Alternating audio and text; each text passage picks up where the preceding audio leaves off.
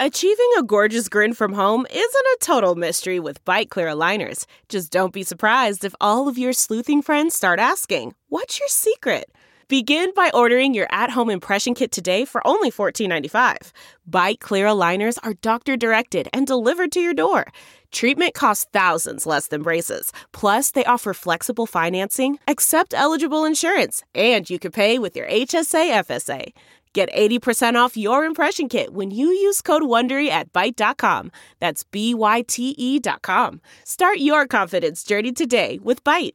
Delve into the shadows of the mind with Sleeping Dogs, a gripping murder mystery starring Academy Award winner Russell Crowe. Now available on digital. Crowe portrays an ex homicide detective unraveling a brutal murder he can't recall. Uncovering secrets from his past, he learns a chilling truth. It's best to let sleeping dogs lie.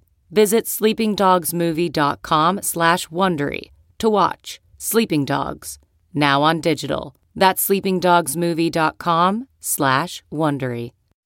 What's up, Gypsy Gang? We're back for another episode of the Gypsy Tales podcast.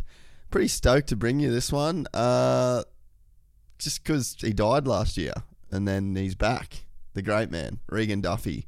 Um, I guess it's uh, easy to, uh, I don't know, poke fun at that these days, but uh, that's because he's pretty much on the mend um, and going to make a full recovery and return to racing, which is just insane to think. Uh, a few months ago, if you don't know, um, yeah, Regan had a really gnarly accident while racing the state titles in Bunbury. Um, and for a, a while there, uh, pretty much just anyone that knew Regan was, um, yeah, pretty stressed out. We didn't know if he was going to make it. I guess uh, people like the doctors and stuff didn't know either.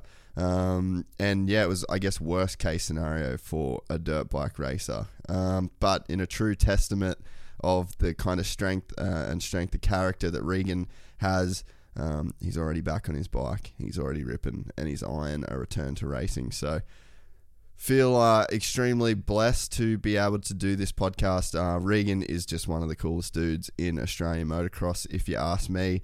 The guy is a freak on a dirt bike. If you haven't had a chance to watch him race in person, pretty special to be uh, his age and doing what he's doing. So, won't talk too much longer for this intro. We'll get into the ads. Um, but yeah, this this is a gangster episode. Uh, we are brought to you today by the legends at MX Store. You can head to mxstore.com.au. Um, I'm going to be hitting it pretty hard. We're doing some bike build stuff again, uh, getting ready for Manji, getting ready for Finke.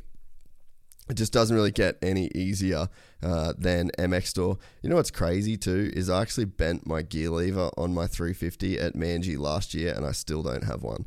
So while I'm thinking about it, I'm going to go to MX Store right now. I'm going to do the click and collect because they're just around the corner from the studio. Um, so you can do that. Or if you order before 2 p.m., if you don't live in Burleigh or the surrounding area, uh, you get same day shipping. So it's pretty much like living in Burleigh. Again, mxstore.com.au.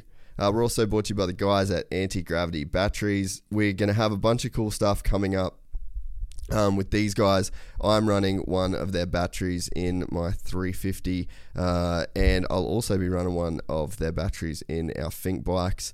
Um, we're going to be doing some bike build stuff with Casey Stoner. He got his 450. We're going to be flat tracking that thing.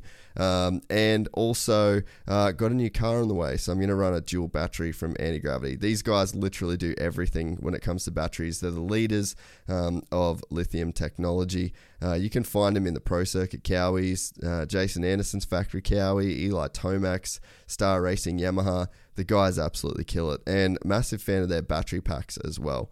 Um, antigravitybatteries.com. See what I'm talking about. Check them out. Uh, these guys absolutely kill it.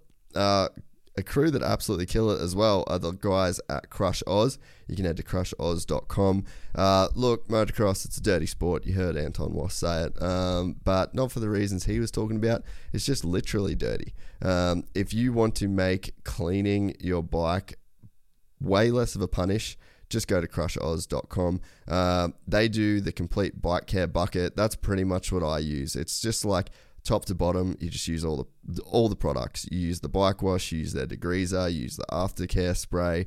It's got the uh, the scrubbing brush in there as well. So that's pretty much just been the program for me. I actually think we should probably give a couple of those away too. I'm going to talk to them about that.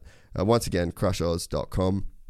We're also brought to you by team, the lovely team. I can't say guys anymore um, because there's a crew of lovely guys and gals at Fist Handwear that uh, keep all of our hands sticky on the bars and relatively blister free. Um, I said it in the last ad read, but I actually wore a pair of other brand name gloves uh, and got the gnarliest blisters I've ever got in my entire life.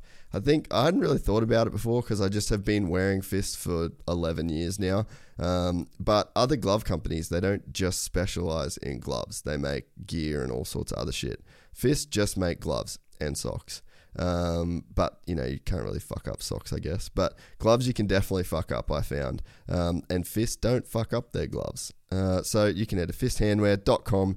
You can use the code Gypsy Gang. That's going to get you twenty percent off. Um, they're the best in the game, hands down. The best in the game as well when it comes to graphics are the guys at Rival Ink Design Co.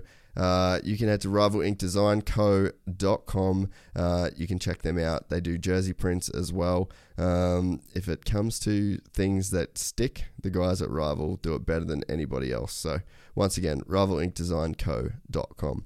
That's it for me for this episode. I uh, hope you guys are enjoying the podcast. Our team has been working super hard here uh, behind the scenes. Shout out to Alex and Griff. Uh, yeah, so we're going to just do our best to keep bringing you these pretty flat out between now and Manji, actually. Um, we got a Europe trip that we're doing for the Stark, Varg, uh, and then off to race Manji and then Finke. So pretty pretty busy, but we're going to do our best to keep bringing you guys a couple podcasts a week. All right, that's it for the ads. Thank you all for watching. We'll bring you Regan Duffy. Gypsy. Gang and they come and get gypsy. Gang and they come and get gypsy. Gang. I met a gypsy. Gypsy gang. I met a gypsy. Top 10 would be nice. Yeah. Oh fuck, you're easy top ten. We're like what? This will be two oh nine. Mm. Podcast chapter 209. Fuck, that is heaps. 209 times 3. It's crazy. Yeah, it's crazy too. When like I was looking through the um through like the guest list, Mm. and I'm like, man, I've done fuck all. When you actually kind of go Really? back through, I'm like, that feels like it was just yesterday. That feels like it was yesterday. And Yeah, right. yeah, it's and then you think like, man, I haven't really done much. Mm. It's a fucking weird feeling. But then yeah, like you you sort of do put it in perspective. It's like we're at 21 million views on YouTube Fuck, that is mint. and then 10 million on audio. That's ridiculous. I just wanted to look at this. I searched up an email and it had. I was just not double checking. Oh, There was my discharge summary of what, what I did, so I sort of knew what. yeah, fuck, keep, pull it up. Actually, what I'll do, I might get the um, I might get the laptop even. And has COVID. Oh, Sammy's got COVID. Probably gave it to Sam actually. Did ya? I reckon you probably did, eh? I reckon it was. I reckon Ronan gave Sam COVID when we were in there shooting that thing the other day. No. Ronan's had fucking COVID that many times. It's out of control. No, just once. I don't know. I reckon you've had it more than that. Did you get tested when we went to WA? Yeah. Did you? And you didn't have it? Well, did we get tested? I, don't, I didn't. Oh no, I didn't. You definitely gave us all COVID that trip. We left from Manji. I woke up on the day after Manji, sick as fuck. Like No. all of us. He was crook from the jump, and we all drove back from Perth, just completely cooked. Eh? Oh, I can't. That's not good. Anyway, Regan Duffy's in the studio, everybody. Live in the flesh. Alive and in the flesh, which is really, really good to see. Um, so, yeah, glad you made it back from the dead to come do this podcast with us, mate. Thanks, man. It was a bit of a mission, but we're here. so should we should we just fully just start from the crash? Like should we just get all that out of the way first and then like go on from there? yeah, we can just dive straight into that if you like. I reckon because uh, yeah. So when was it? It was October 17. October. I remember getting uh, a call from Sam saying that you'd had a big one and it wasn't good. And uh, then yeah, the next couple of weeks, everyone was pretty uh, yeah, pretty pretty gnarly deal. So Mm. yeah, what what went down? Tell the people what, what went down. Well, firstly, I have to say uh, a lot of it has sort of been getting relayed back to me because I don't remember anything from the day. Mm. Sort of only remember the day before a little bit, um, and then pretty much from when I woke up and onwards till now. But uh, from the day, seemed to have started like any other normal day. I thought um, in the lead up before it. I think we need to go back a little bit further if we can. Yeah, yeah, yeah. So the Nationals got cancelled after I think it was four rounds, Yeah, and that was pretty disappointing. I didn't really have a chance to try fight back against Luke for the title or whatever, so that got handed over in that sense. But then I come home to Perth and I was just doing my thing a little bit, and then uh, we decided that I was going to race the final state round there in Perth, and I really wanted to show everyone the work I'd been putting in over east. So I trained even harder again, and yeah, I'd never been so fit in my life coming back to that race. Um, felt really good on the bike and everything like that. sick So- track. yeah, I thought it was going to be an unreal day, but that wasn't the case. But yeah, so then we went down there. It was a normal weekend, as you would, just cruise down the day before and camp the night. Um, yeah, I just remember like eating spaghetti and stuff with my girl and my dad the night before. Um, and then yeah, then I woke up and nurse told me, "Oh, you you just died." Like this was two weeks ago. I was like, "Fuck, really?" So you were uh, in a coma for that long. I was in a coma for eight days Yeah. and then uh, intensive care for like two weeks. So, yeah, once I woke up from the coma, I was pretty rattled. I was on every sort of drug and machine you could possibly be put on. Um, from what Dad said, I was on like seven different machines, all plugged into me, making my body even work. So, that was pretty gnarly. Um, but yeah, as for the crash, it was It was just a first turn deal, right? second. Second yeah, turn, yeah. yeah. So, So you go left over that tabletop over the table, and then right. Right, yeah. So, uh, as per usual, I didn't get a great start. I'm not that flash at it, but I think so. I have seen one video. It was a sort of blurry video of it, and that's the only reason I sort of know what happened. So I come out the second turn, and someone's on the outside of me, and I come down the inside of them, and then they chop straight across the front of my front wheel, and then that took the front wheel out from underneath me, and I fell onto my left side, but then onto my stomach Yeah. and I was sort of laying across the track. And from there, another rider come out of the turn and hit some whoops uh, because it was obviously it's a rough sand track, Bunbury, and they sort of just preloaded and jumped and pretty much frame cased the side of my ribs. Oh. So yeah, from there, that's where all the drama started, and you know it's no fault of anyone's. It's just a racing incident, and I got really unfortunate in that aspect, but.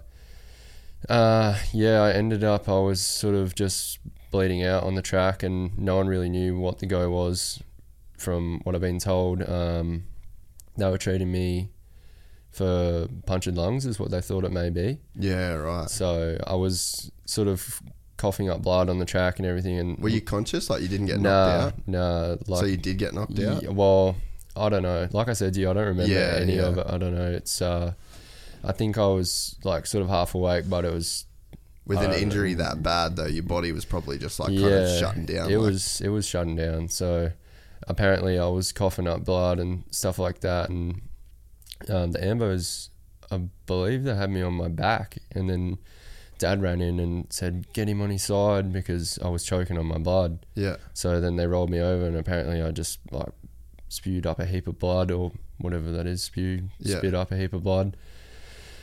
And then yeah, the helicopter was trying to land, uh, and they were gonna try land on the start straight, Yeah. but there was people everywhere. Like apparently everyone rushed the track. Really? Yeah. So they couldn't land the helicopter because there was just people everywhere. So as much as people were concerned and trying to help, it sort of fucked, it the up a little bit. process, Yeah. but in saying that, it it helped in the end because I then got rushed to Bunbury Hospital, and they uh, sort of figured out it wasn't just lungs there. There was a bit more going on.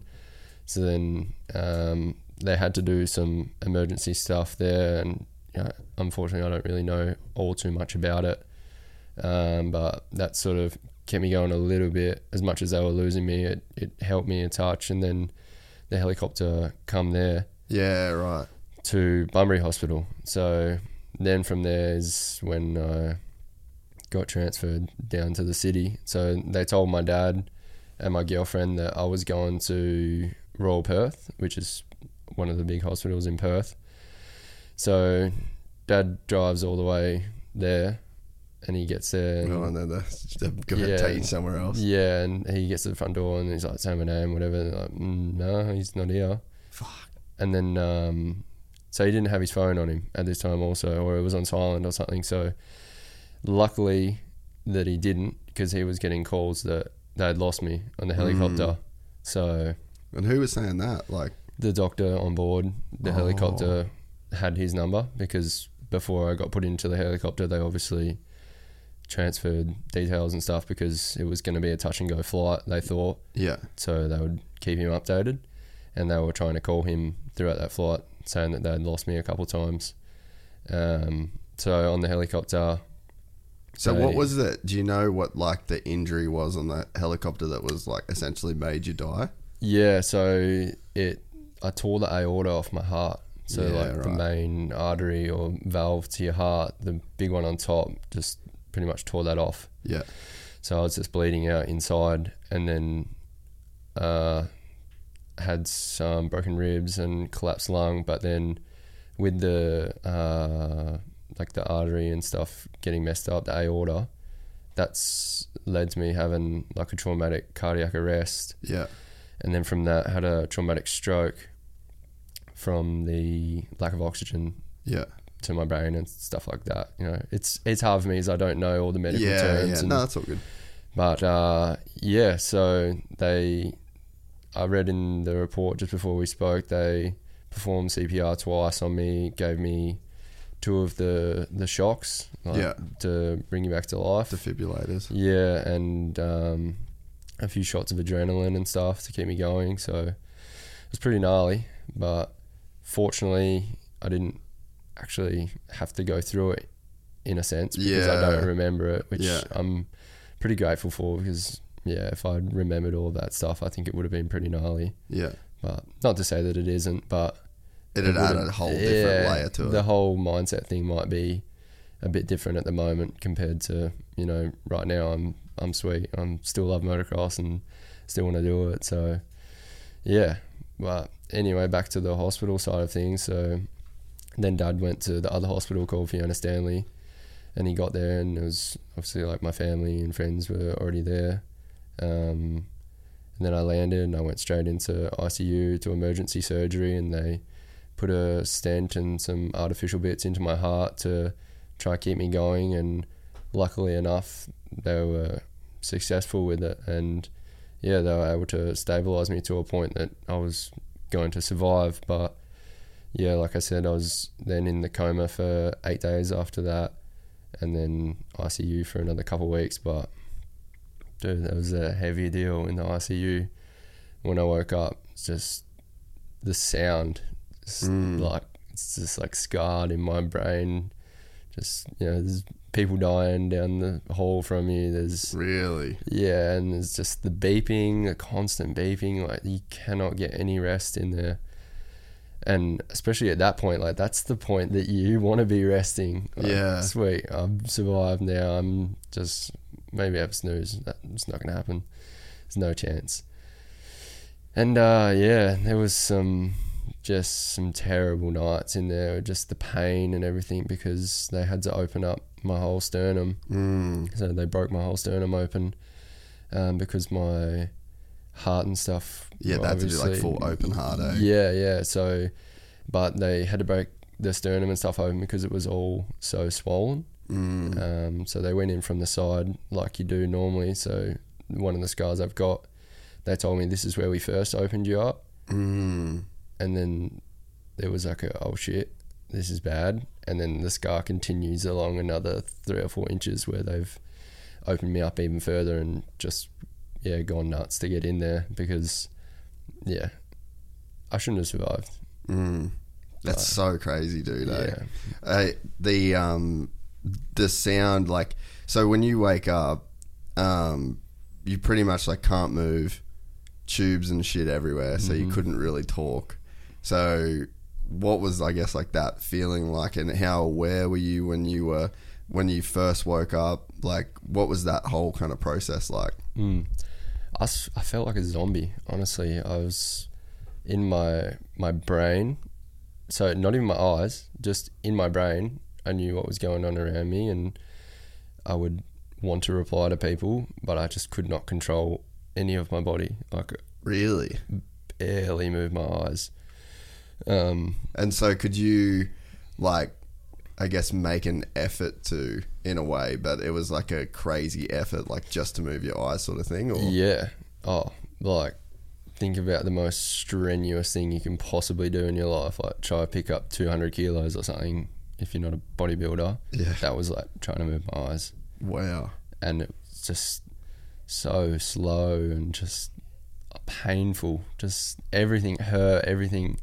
And it hurt mentally as much as it did physically because I'm like, oh, I just, I want to tell these people I love them. Like, yeah, I want to tell them thank you and everything, but I just couldn't. I just had no power to do that, and it fucking sucked. But I just had to hang tight for a little bit and keep it going. But that's okay. Um, yeah, it's everything about it was just something I'd obviously never experienced before, so it was so new to me, and it was just yeah winging it the whole way. You know where I was weighing up do I try move do I just chill out just didn't know what to do Yeah. How um, how like clear were you mentally?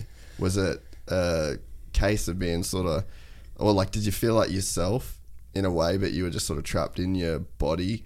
Um, or was it like mentally you're foggy and like not really clear what was going on, or was it very like obvious, like oh, this is my situation, this is I've had this crash. Like, did you f- almost feel like yourself in a sense? um, for the first probably four days after I woke up I was pretty foggy like lots of weird hallucinations and stuff like that Really? yeah I had Dustin Martin the Richmond footy player in my room random I don't even really follow Super footy random. Yeah, so he was in there. He was just hanging out, and I remember I asked him for a photo and a signature, Really? and he blew me off. and and Dad came in. and I said, I "Fucking hate Dustin Martin. Like, fuck that guy." But uh, yeah, then I had magpies flying around my room and stuff. Uh, 110s riding down the hallway. I thought it was so real. really? Yeah, I I walked down.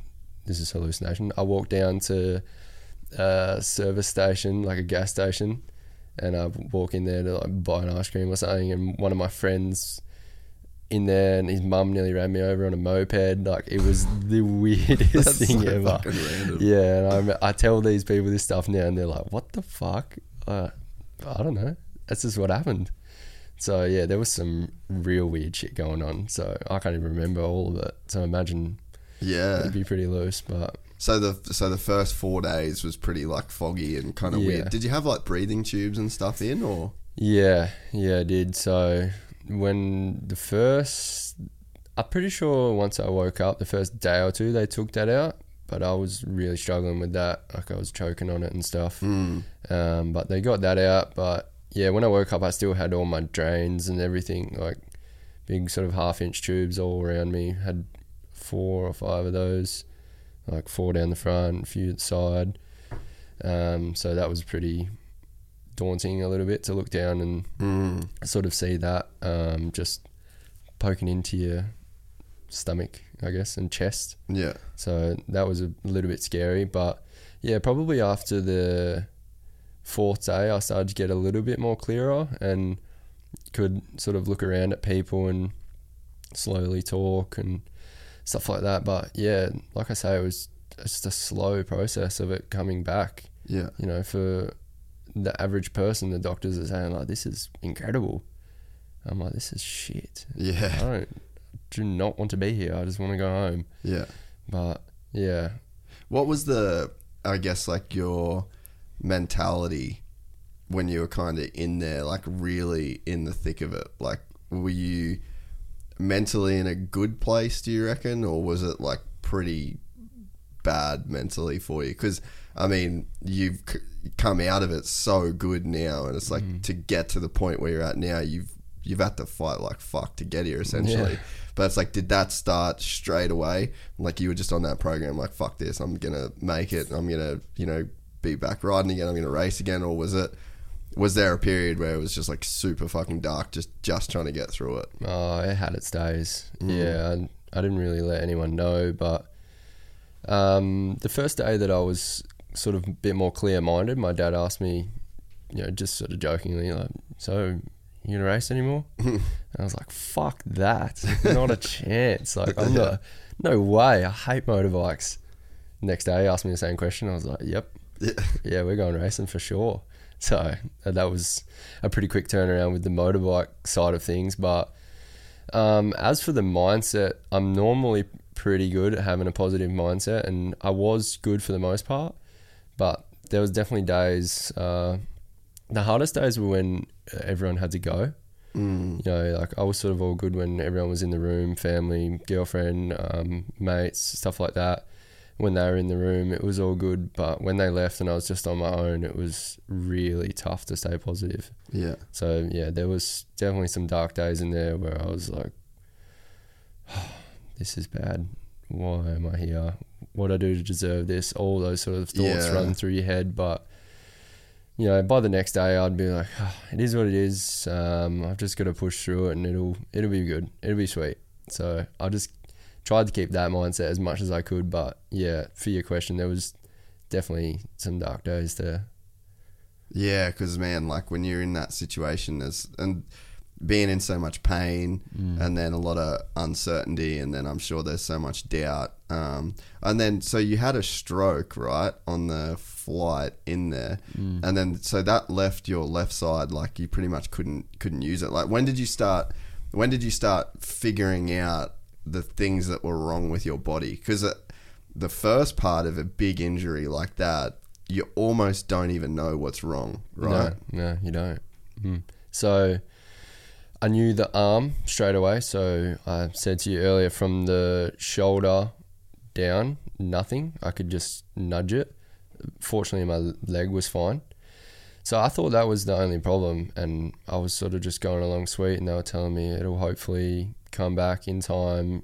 They were saying things like, uh, if you get no improvements in six months, don't be upset. You know, some people it takes years. Yeah, right. I'm like eighty percent now, and it hasn't even been six months. Yeah. But um, anyway, the night we realized something else was different. I was eating my dinner, and I was finished. I said to Dad, "I'm I'm done now. Can you take this plate?" And he was like, "What do you mean?" And I said, "What?" And he grabbed my plate and just spun it around, and I'd ate perfectly down the middle of the plate. My left eye was fully blind. Wow. Yeah. So I had no idea. I just woke up and it was like that from when I woke up. So I thought it was all sweet. Yeah. So like a straight line down the middle, like peas and shit, straight line. Fuck. That's hectic. Yeah. So What'd you think when he did that? I was just a little bit shocked. I didn't really know what to think of it. And it's like, wow, fuck, is that going to come back? Yeah, dude. and that was the thing. It was scary um, because we hadn't even spoke about it to them. They hadn't really, mm. they hadn't really got to that point yet of yeah. testing all my different things. Like they were just focused on my vitals. Like, is his heart good? Is his lung good? Is his brain good? Sort of thing. Like they weren't, they weren't focused on my limbs, on you know my eyes. You can live without an eye. You can live, you can live fully blind. So they weren't too, too stressed at that point. But uh, yeah, we told them, and they were like, "Oh, that's no good." Um, but Not they- ideal. Yeah, they told us just don't stress about it. Like it should hopefully come back, and lucky enough, it just got better and better. How did it start coming back? Like, was it in, in Um, bits? Yeah, it was. It was like pretty blurry. Um, obviously, there was nothing at the start, but they would get me to wear like an eye patch over, Mm. over my good eye. Oh, so it like yeah. forced the. forced it to come back. So the good eye was just black. and Doctors are then, gnarly, eh? Yeah, It's yeah. just an answer for everything. it's just the the human body's gnarly. Like, how can you even come back from that? You shouldn't be able to. But yeah, so they started with stuff like that, and then um, it slowly started coming back. Slowly started getting better, which was sick. You know, but it was tough. That was one of the hardest bits. Was the eye Mm. because yeah, I had no idea at the start, and then I would just yeah, I wouldn't even see someone to the left of me, no peripheral vision, like nothing. But no, it's all sweet now, which is good. Yeah, because that's one of the things when you have these like massive injuries. Like, unfortunately, I've known a few people that have had these horrific injuries Mm. from racing.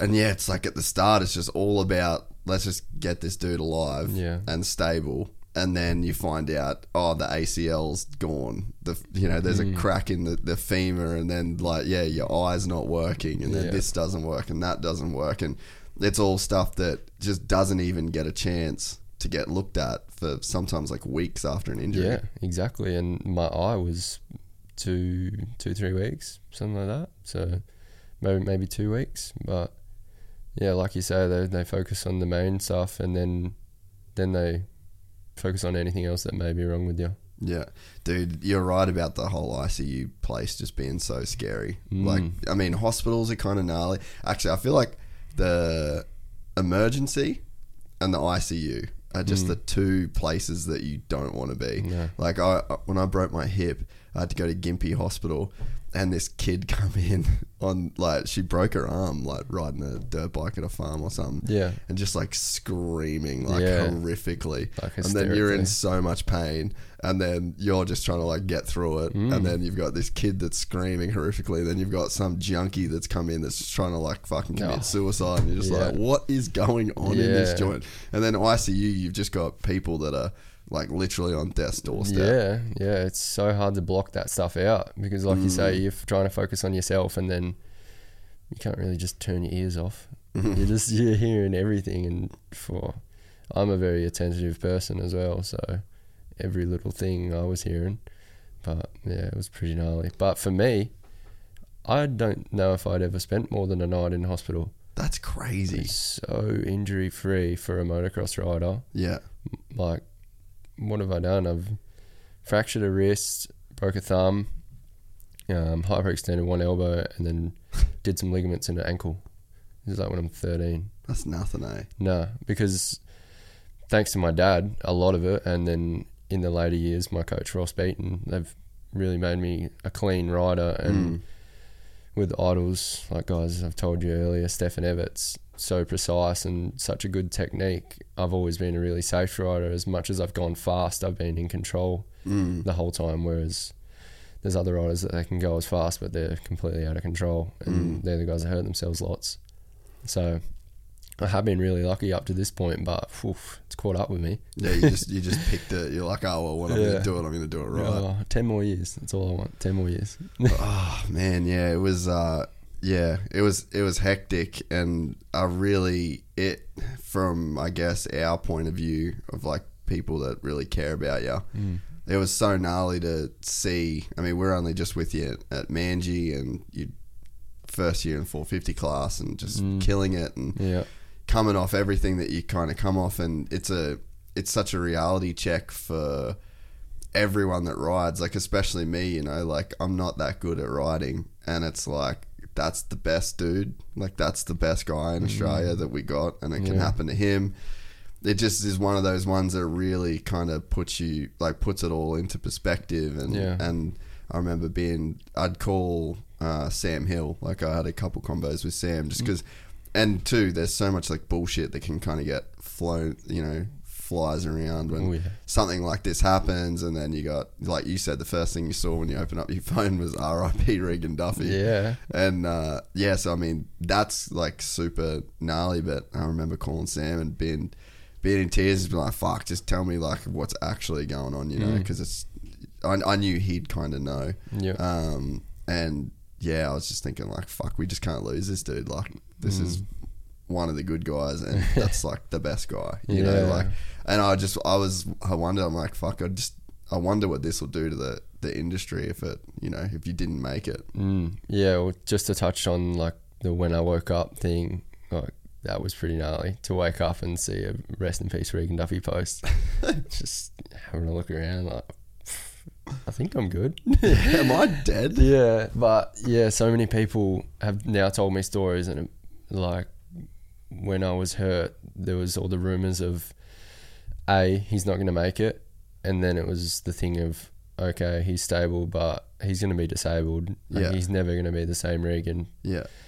Ugh, it makes me upset, but what can you do? I'm pretty sure my dad was contemplating turning my life support off. Really? Yeah, because they told him that I was going to be disabled, and fair enough. I wouldn't have wanted to live my life like that anyway. So, yeah, I'm pretty sure there was talks of that turn the life support off because Dad didn't want me to live like that, which I respect 100%. Um, and then I'm pretty sure some close friends and family sort of said, let's just give him a chance, see how he goes. And yeah, I'm very fortunate that they didn't turn it off because I'm here and I feel normal, Yeah. seem to act normal. Yeah. so I'm all good. But yeah, um, where were we going How, before how that? long were you on life support for? Was it four days? Uh, yeah, And then you come out of something it, like yeah. that, and then I was in the coma for the rest. Yeah. Um, yeah. Oh, that's what I wanted to touch on.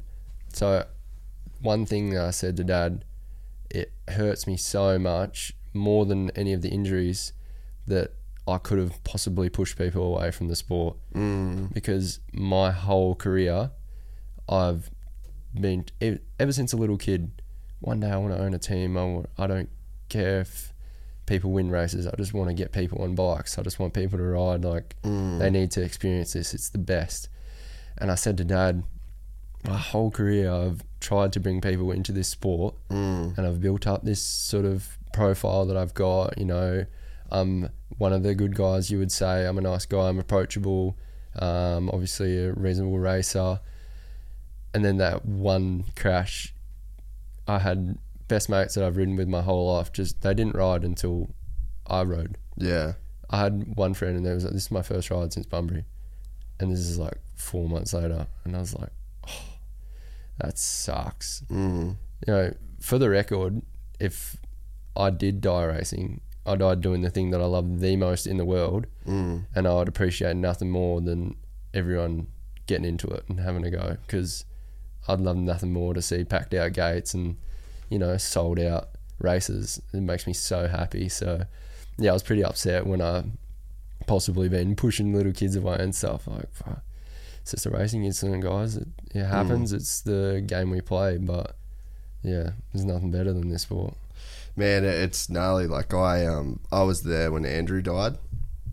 I think it was a pretty similar sort of injury um, at Broadford, and uh, dude, it took me like eight years to right. ride.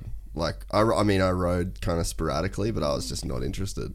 And um, I remember it was after it was after he died, and there was I was living away, and then I went up to home, and uh, I still had a bike there and stuff, and there was like a club there at one of my favorite tracks, and I did practice. I hadn't really ridden much at all, so I wasn't really riding that good, and I had like a couple little moments where. Like just little front end, and like I just got scared, like Yeah. scared from just the front end going, or like a little kick or whatever. Mm-hmm. And uh, then I was sitting on the start line for the first moto, gate dropped, and I just started crying. And I didn't take off, So right. and then I just fucking rode my bike, parked it, and Dad's like, "You're good?" And I was like, "No, I'm going home. This is fucked."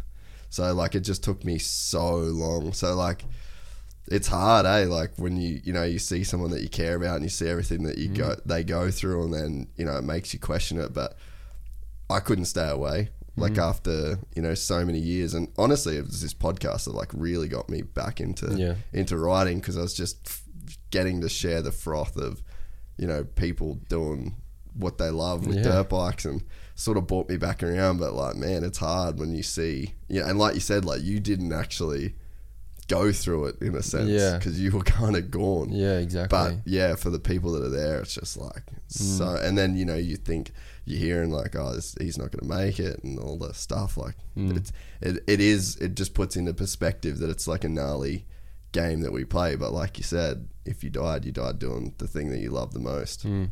Yeah, it's uh, a lot of people that would follow me on my socials and stuff would know about one of my best mates, Roo, Reese. Yeah. so I was in the race with Roo, and it was the last state round of the year, and we would have been. Was it at Bunbury as well? No, this was, this was at Manji. Yeah. Okay. Yeah, so it was the final state round of the year. Um, and I'd wrapped up the title already, and I thought, oh, last race of the year, I'll let everyone go, try come through the pack again. And yeah, the one race that I let everyone go, as per usual, Reese got the whole shot because he was the best starter. yeah. Couldn't beat the kid.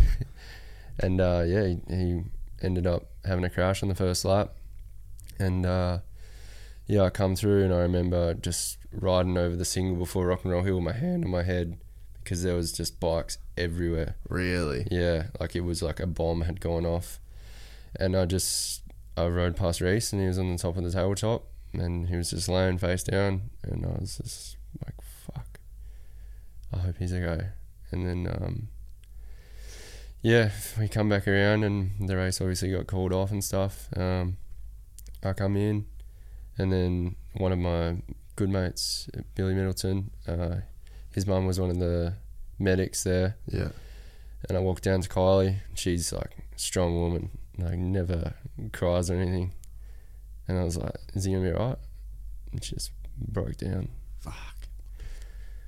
Yeah, it's it's gnarly, man. Like uh, that that was sort of another thing that everyone was kind of saying is like when you were, um, I guess, still in intensive care or like when it was right after it happened, is everyone saying like, oh, we don't want to go through this again because you know Roo was one of the guys that was you know one of the kind of like bright Yeah, kind of dudes Yeah, of, he of was- WA and it's a good dude. yeah, man. So it's just a fuck. It's just a gnarly game that we play, eh? She's a wild sport, but I know Roo wouldn't want anyone to start racing. Yeah. No chance. The thing is, man, more people die in cars. More people You know. die walking down the street. Yeah. Right. So it's just it, it is one of those. You Mm. know, you, there's the risk, Mm. but Search up how many people die a year from coconuts falling on their head. I think it's a lot. Can you Google that real quick, Rhodes? It's definitely a lot of people. Mm. But yeah, fucking gnarly, man. And just for yeah, like WA and WA is such like a tight knit. It's like its own. It's it's its. We're pretty far from own everyone. scene. so, yeah. It's like its own little ecosystem. So it's, yeah, it's definitely, Roo hit hard f- back then. What year was that? Seventeen or eighteen? 18. Yeah, I think 18. Yeah, my bad if I got that wrong, but I believe it was 18. yeah. So yeah, it was, um, would have been my last year of juniors, I think. I was gonna say I think it was your last year of juniors, right? Which was eighteen. Mm, so, yeah, pretty pretty tough for a bunch of sixteen year old kids like all us guys that were close with him. Yeah, You know, to see one of the boys go down like that it was a pretty tough lick. But yeah, we all just kept going for him. yeah, And then, yeah, like I said, I would want people to do the same for me. So yeah, it's just the love you have for this sport. yeah, man. You find that, Rones? Yeah, 150. 150 people a year die from coconuts, so fucking it can happen to anyone. There you go. Be careful when you go on holidays, people. hmm Um, Spend your money on dirt bikes. Yeah. so when you got out of the hospital, uh, what kind of shape were you in? Like physically, one to ten. Oh, I don't know. I was in hospital for a while. even yeah. How after. long were you in hospital for? for? Um, over a month. Fuck. Yeah. It's a long stint, But eh? they told me I was going to be in there six months. Really? Right now, doing this podcast, I should still be in hospital for what they said. That's insane, eh? Yeah, and I've been back riding my dirt bike. So, yeah. Anyway, I was uh, pretty busted up for a while, and a lot of it towards the end of my stint there was doing the rehab and stuff for my arm. So yeah. So why were you in hospital that long? Uh, it was like the precautions for everything. Yep. Just to monitor me, see how everything was healing. Uh, they had to keep a really close eye on me because it was obviously, you know, it was a major injury and it was uh, a fine line of stuff could go wrong. Um, for example, when I did get out of hospital, I was home for two weeks and then I got like crazy pneumonia and had to go back into hospital and get my lungs drained. So I had uh, out of one lung, I had like a pint of fluid. Fuck. Yeah, What was it like breathing? Like the tiniest breaths, and No like shit. How did it come on quick? yeah, in absolute agony, like Really? crazy. I couldn't sleep. Um, yeah, it was really bad, and I always try just fight through anything. Like Mm. I won't tell dad if I'm hurt or sick or whatever, and I come out and I was like, "Yeah, "We gotta go back." So yeah, it was not good. So you in there for a month. Were you able to like walk around? Like, did Yeah. you get to start to like actually do some rehab sort of yeah, stuff? Yeah. So after after probably three, two and a half, three weeks after the accident, they started to get me to like stand up, just to see how I'd go, and then they would let me do like five steps holding on to me, and it just built up like that. And then I posted a video on my story the other day. That was the first day. They let me walk up and down the hall, and uh, that was. Yeah, that was after a fair bit of trying as well. The Oh, first, really? Yeah, the first time I tried to go out, I kept putting my feet like in front of each other and like tripping over my Oh, own feet. like that. Yeah, yeah, Yeah. crossing over. I forgot how to walk. So, yeah, that was really weird because someone like me, I've always been such an athletic person, Yeah. sports, like anything, running, and just to not even be able to walk, I was like, wow, this is a big deal, hey. It's gonna take a minute. Yeah, so I was walking walking down the hallway and just slowly getting better and better and then that uh the video that I posted is the first day that I was able to just walk normally and he sees a smile on my face. I'm like, oh, this is unreal. But even that it was so hard. I'd be like walking in a straight line and then just unintentionally sway to the right, nearly cark it, and it sway to the left, I nearly tuck the front. But yeah, I just over time it just gets better and better. And is that because of the stroke? Uh, yeah, I think it had a bit to do with it. Yeah. It's not fully because of that. It's sort of just the trauma to my body and then not moving for so long. Mm. Like the laying down in bed for ages was bad. Um, I got a big scar on the back of my head from where they were sort of so focused on getting the rest of my body right, they didn't um, think about like bed sores or anything. Mm. So basically, I was maybe moving or twitching a little bit whilst I was in the coma and stuff like that. Um, and then yeah, it, it just literally wore a hole in the back of my head. Yeah. So I've got some photos I'll show you after. It's Dude. gnarly. Yeah, it's just it's pretty yuck. But now I've got a cute little bald spot on the back. So, Chicks dig scars, bro. yeah, fuck. I don't know if they dig bald dudes yet, but maybe when I'm older it'll come in and work. Yeah, no, there's heaps of bald dudes. A good pussy, don't worry. so then you get you get home, um, and uh, like at what point do you think like, all right, I I can I'll be able to ride again? Um, the crash was October 17. I got home and I was perched on the couch. How's my dog was like busted at the time as well. Really? Yeah, she got ran over. Oh, so what? we were both just laying in the living room together, perched up, wounded as. It was the perfect thing because normally she'd be buzzing. Yeah, yeah. So we were just watching Foxtel all day, Netflix and whatever. But yeah, it was pretty sure from memory it was December 25, Christmas. oh, I, yeah, uh, I had my first ride on the pit bike, yeah. just around the lawn and stuff. And I didn't post that for ages. I remember the- you sent that to me before. Yeah, yeah, So the big post I did, like the release of everything, um, I put that video in, but it was from yeah a, a fair bit before. Um, it could have even been earlier than that, but I didn't want to post a video of me riding that pit bike around so early because from that point on is when you get hassled about when are you coming back, when are you riding again, are you going to race again? So that's why I kept everything so quiet because I was just going through 99 plus message requests like over and over and over and it was not good Mm. i appreciate the support But it's a lot. Oh, it was just a lot to take on in that time when i'm sort of trying to focus on myself and i've yeah i've got a thing i try to reply to everyone because i just feel bad if i don't so yeah. I was just going through. So if anyone, if I haven't replied to one of your messages, thank you. Like I, I would have seen it. I just, yeah, I couldn't spend three weeks straight replying to thousands of messages. But yeah, thanks a lot. Mm.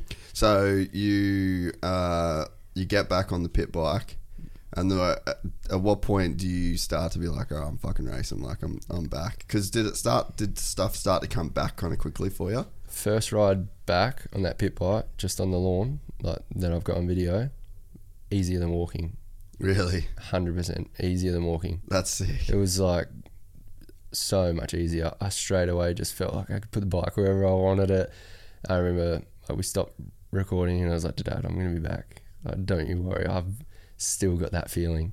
That's so Yeah. And I was so happy. Like, I nearly couldn't sleep that night. I was just so pumped that I still, because I was nervous. I was nervous I was going to get back and, you know, which side's the throttle on. I had no idea what it was going to be like. So I was really happy when I jumped on and it still felt like I was at home. Mm. But uh, as for the racing and stuff, to be honest, it was probably then. Probably then I was like, I'm going to race again. But uh, yeah, I just slowly started building my way up. And um, there's this company, you would have seen the e bikes that I've been riding. Mm. So there's eBMX Extreme. Yeah. And uh, Matt, the distributor in WA, he's been helping me out with a bike. And we started off on just a small little electric bike, um, maybe like 65 size, Yeah. and just had it toned right down. And it's mountain bike brakes, so on the bars, Yeah. which is you know pretty easy. And then yeah, I just started on that. Started just rolling around my supercross track at home, just you know making jumps out of little singles and stuff like that. And then once I got a little bit more comfortable and strong on that, we moved up to the one I'm on now. It's like a, it's called a Sur-Ron X. Yeah. Yeah. And the thing is, yeah, it's crazy. It does over 100 k's an hour. Like That's it's, insane. it's honestly, you get on an e-bike, and uh, I know you've got some stuff in the works. yeah. You get on an e-bike, and it will blow your mind. Really? Like, this smile, oh my god, sickest thing you'll ever ride. Uh, honestly, I couldn't give a shit when e-bikes take over. They're that fun. Really. Oh my god, they're the best. Yeah. If Dude. you're listening, get an e-bike. They are the best. Anywhere, anytime. No one even hears you. Like the urban spots that open up on an e-bike. Like, you know when you're driving down the road and you see something like that'd be so sick to hit on a motorbike. yeah. I'm gonna go there today on the e-bike. No one's even gonna know I'm there, and it's gonna be sick. That's what it's like. Yeah, I'm frothing. We go to we go to Spain to ride the Stark in May, and like we Mm. we just got one day riding it at, at like the track. But dude, as soon as I can get one, I'm just Mm. fucking frothing. I mean, dude, even you'll be able to set like 250 F power, race the 250 class, 450 F power, race the 450 class. Like 80 HP. there's yeah, there's just so many like insane advantages Mm. that is going to happen. People, Yeah. anyone that's hating on them now, they just don't know. Mm, Like, wait till we're all riding in our fucking backyard. Mm, I just think people that are hating on them haven't ridden them. Yeah, that's true. Yeah. So other than my dad, he'll be listening.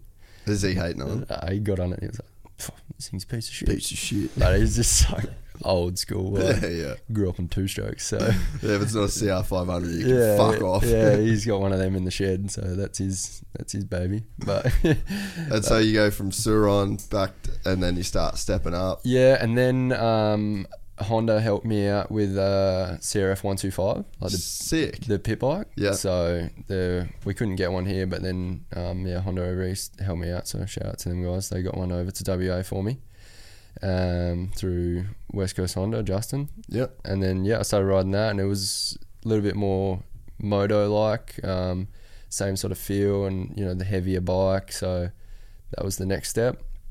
And then after a few weeks on that, got on the 450. so I'd walk out into the shed, like the workshop, every day, and try to pull my clutch in on the 450 Because your left hand's the one the left that's hand still. was so weak. Yeah. So, and I couldn't do it for weeks and weeks. And then after riding uh, the e-bikes with the like just the mountain bike, so it'd be the rear brake on your left. And it's not the same everywhere in the world, but Yeah, it's on the left there. So If you're not a kook, it's on the left. exactly. So just from using that brake all the time, I didn't even realize that it was getting stronger. And then I got on the CRF and it was pretty light clutch and I was able to do it. Um, because with my hand, I can only use my index finger at the moment. yeah. The the pinky and the ring finger aren't strong enough to hold on if I do index and middle finger on the clutch. Yeah, So I had to work on just index. Yeah. So I had the whole grip strength. You should. Have you thought about getting a Rekluse? Mm, yeah, I have, but I just I just want to get back to normal. Yeah, yeah. true. I'm just it's getting there anyway. So Yeah. I want to be able to sort of do that, but Yeah, I suppose because if you get go to get that, then you're not. yeah, then use it's it. like yeah, oh, yeah, I'm gonna have to ride a Rekluse every bike I ride. yeah, But, yeah. uh, True. But um, yeah, so then I was able to do that, and then after a few weeks on it, it built up, and I walked into the shed, and I pulled it in, no worries, and I was like to Dad, I'm riding, when, now, getting geared up, so I got geared up and went for a trail ride with one of my best mates, Harry, and then yeah, we went for a cruise, and it was hard. Like there was a few times where big 450 clonking along, I stalled it a few times, Yeah. like tight turns on a trail ride, trying to you know, turn around if you did a wrong turn. But yeah, it was fun. We went up, rode up to one of the local pubs down the coast, had a palmy, rode back home, and it was like, this is sick. And then pretty much from there, it was like back to normal, riding three days a week, just trying, not going fast or anything, just being on the bike and getting back into it, I suppose. So what was the? So now you've started like riding again properly, right? To an extent, yeah. To like to an hmm. extent. What? Because I, th- I think the thing that I'd always wonder if I was in your position is like, how's my brain going to deal with the speed? Is it going to feel the same when I ride? So when you do try and go faster, like does the speed still feel the same to you? Now, yes. At the start, no. At Yeah, the start, right. it was like when you watch the Star Wars or something, and they, the stars coming at you. So that's what it's like for me all the time. It's just that never went away. Why do you ride? That's so scary. Oh, it's fucking very scary. but uh, yeah, at the start, it was really scary. The first ride on the 450, I was like, holy, these things are fast. but uh, yeah, after time, it's sort of just your eyes readjust to it. And obviously, because I have been able to go at that speed before, I feel like a lot of my body has come back quicker than a normal person because A, I was the fittest I'd ever been before, and B, it's just the muscle memory. Like all this stuff comes so natural to me now because, you know, I'm only 19, but it's this is 17 years deep in the game now. I am. I got a got a KDX 50 for my second birthday, so yeah, I'm yeah, I'm pretty pretty deep in the game. Yeah. so it's all come back super quick, which I'm fortunate about, and now I can go as fast as I want, but it's just down to the hand and the arm being a bit weak at the moment. yeah. So the last couple of weeks, um, the week before round one of the nationals at Wonthaggi, I come back down uh, just to see everyone, and um, Ross Beaton lent me his bike, and uh, the last couple of weeks I've been riding that. So I've pretty much just been back on the program with the boys, trying to do the motos and stuff, and yeah, there's there's only been one or two times that I haven't been able to finish a moto. Like 30. Uh yeah, just twenty fives plus two or something. Fuck. so, but now, yeah, the last day I rode at PBI, the track down there, it was good. Yeah, I qualified only like a few seconds off some of the faster guys, so I was stoked with that. Um, yeah, it's coming back real quick. Man, it's it's insane. like it's crazy to think that everything that you went through and it's only been, you know, 5 months since it Yeah. since it happened and just like the I guess the level of like focus and kind of commitment from your end, you know. Mm, yeah, and I don't know. I I could have been better so far. I have fucked around a little bit, and you know, once once I got better, I was like, oh, you know, have some drinks with my mates and Mm. mess around. And I have been a bit of a shithead here and there, as as my dad and Ross would tell you. But uh, yeah, I'm. Did you feel like you needed that though? I think so. Yeah. Yeah, I think so, and that I think that's why I wanted to do it so bad because it was like locked up for so long, just being sick and everything, and then I sort of just wanted to let loose a little bit. But yeah. I feel like I had to do that to get it out of the system. But And I mean, not even just that. I mean, look at your life. Like, we'll sort of once we, I guess, get through this, we'll talk about the career side of things. But it's like fucking crazy career so far. yeah, yeah, You know, to be 19 and to like you've just been on the grind your entire life, Hmm. and then you're well, you do die, and then you come back, and it's just like I mean, I get it. The you know you want to kind of fuck around for a little bit. Yeah. Like that's a, there's a lot of uh, I guess there'd be a lot that built up during that that time. You know. Yeah, nah, I'm just now I'm at the point. It's like I want to ride dirt bikes. That's all I care about. So I'll just stick with that, and I'll be back. Yeah, dude. Yeah, well, man, it's it's crazy, and I appreciate you. Um, yeah, going into detail and stuff. Like I know that there's a lot of people that'll be very, uh, I guess, obviously glad to hear that you you know made it back to this point. But yeah, just crazy to hear the fucking detail of you know exactly what went down, man. Yeah, well, I, like I said, I wish I knew more. I don't remember a lot of it, so to be honest, there'd probably be a, a gnarlier story underlying somewhere. But Yeah, that's the bits I can relay to you guys. So yeah, it's pretty wild as it is. So yeah. and then so what's your plan now? Like, just keep keep building, and you know, Yeah. like come back for maybe like next season or Yeah, like I think next season's realistic. That's uh, that's where I could probably be good to go again. Um, anything, sorry, no good. anything earlier, I think would be pushing it. Yeah, But and there's no it. real reason. No, that's it. The season's gone now. Like it's done. I'm not stressed about it at all. Um, so yeah, I'll just keep building up and keep getting better and better. And yeah, I'm just not even gonna set a goal because when you set a goal, you're gonna be upset if you don't reach it. So Yeah. I'm just gonna be happy with wherever I end up. And yeah, I'll just continue my training and hope that it happens sooner rather than later. Yeah. What um what do you think about them cancelling the uh, just random, but I just had the thought cancelling the the series after four rounds last year. Mm. I mean, my perspective, it sucked, but what do you do? It's, Yeah. it's a it's a global pandemic. It's a lot bigger than Pro MX. Yeah, So, yeah. Yeah, I suppose you just had to do what you had to do. But yeah, from my opinion, it sucked. I didn't get the chance to try to come back and be better. Yeah. Had a shit of a last round. Yeah, yeah, that was uh yeah, there was such a weird deal last year with the way that uh, just I mean the last couple of years how everything went down. I mean, and so your your last year of juniors, this is fucking crazy for people that don't know. your last year of juniors was 2018. 2019 you do the MXD Mm-hmm. and then you went 2020 450 class. Yeah.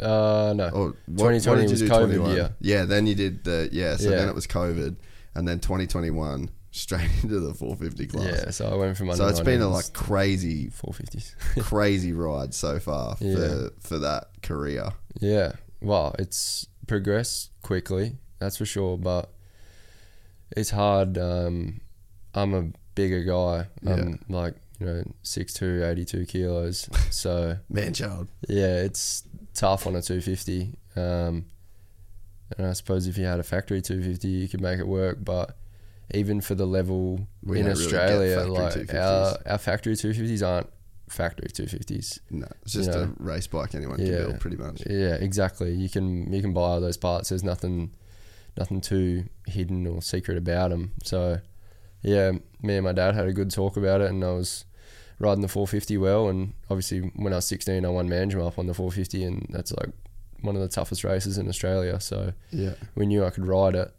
And then the thing that we were sort of just umming and ahhing a little bit about between myself and Ross and Dad was just, you know, can you maintain that for a whole season? Mm. It's all well and good to do it for one day, but are you going to be strong enough to back that up weekend after weekend? So that's where we obviously just went into grind mode. And yeah, I was good. I was. The problem with me, honestly, in 2021, I felt like I wasn't even getting warmed up. I was a little bit too like diesel, ready to go at the end. I needed for when I come back now. Like I need to work on my sprint speed, yeah, start and sprint hard for five laps, and you know that's where someone like Luke Clout is so good. He can be eighth into the first turn, come out second, and have a 10 second gap by the third lap. yeah. Like his sprint speed is incredible, and that's why he's the reigning champion. You know, I just didn't have that for him.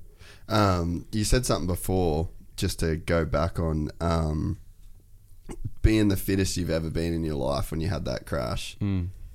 That would have played such a huge role in, in your recovery. Eh? Like, obviously, your age and then the fact that you were so fit. Oh, and they told me that over and over. I Really? had um, I was laying in bed one day. I just had my lunch. This is in hospital. Um, I think I was still still in ICU. It's one of my last days in ICU, and one of the top doctors, like the guy in the full lab coat and everything, rolls around and he walks to the end of my bed and he puts both hands on the end of my bed and he like looked at the ground. And he was like, looked up at me, what the fuck, and walked away. I was like, hmm.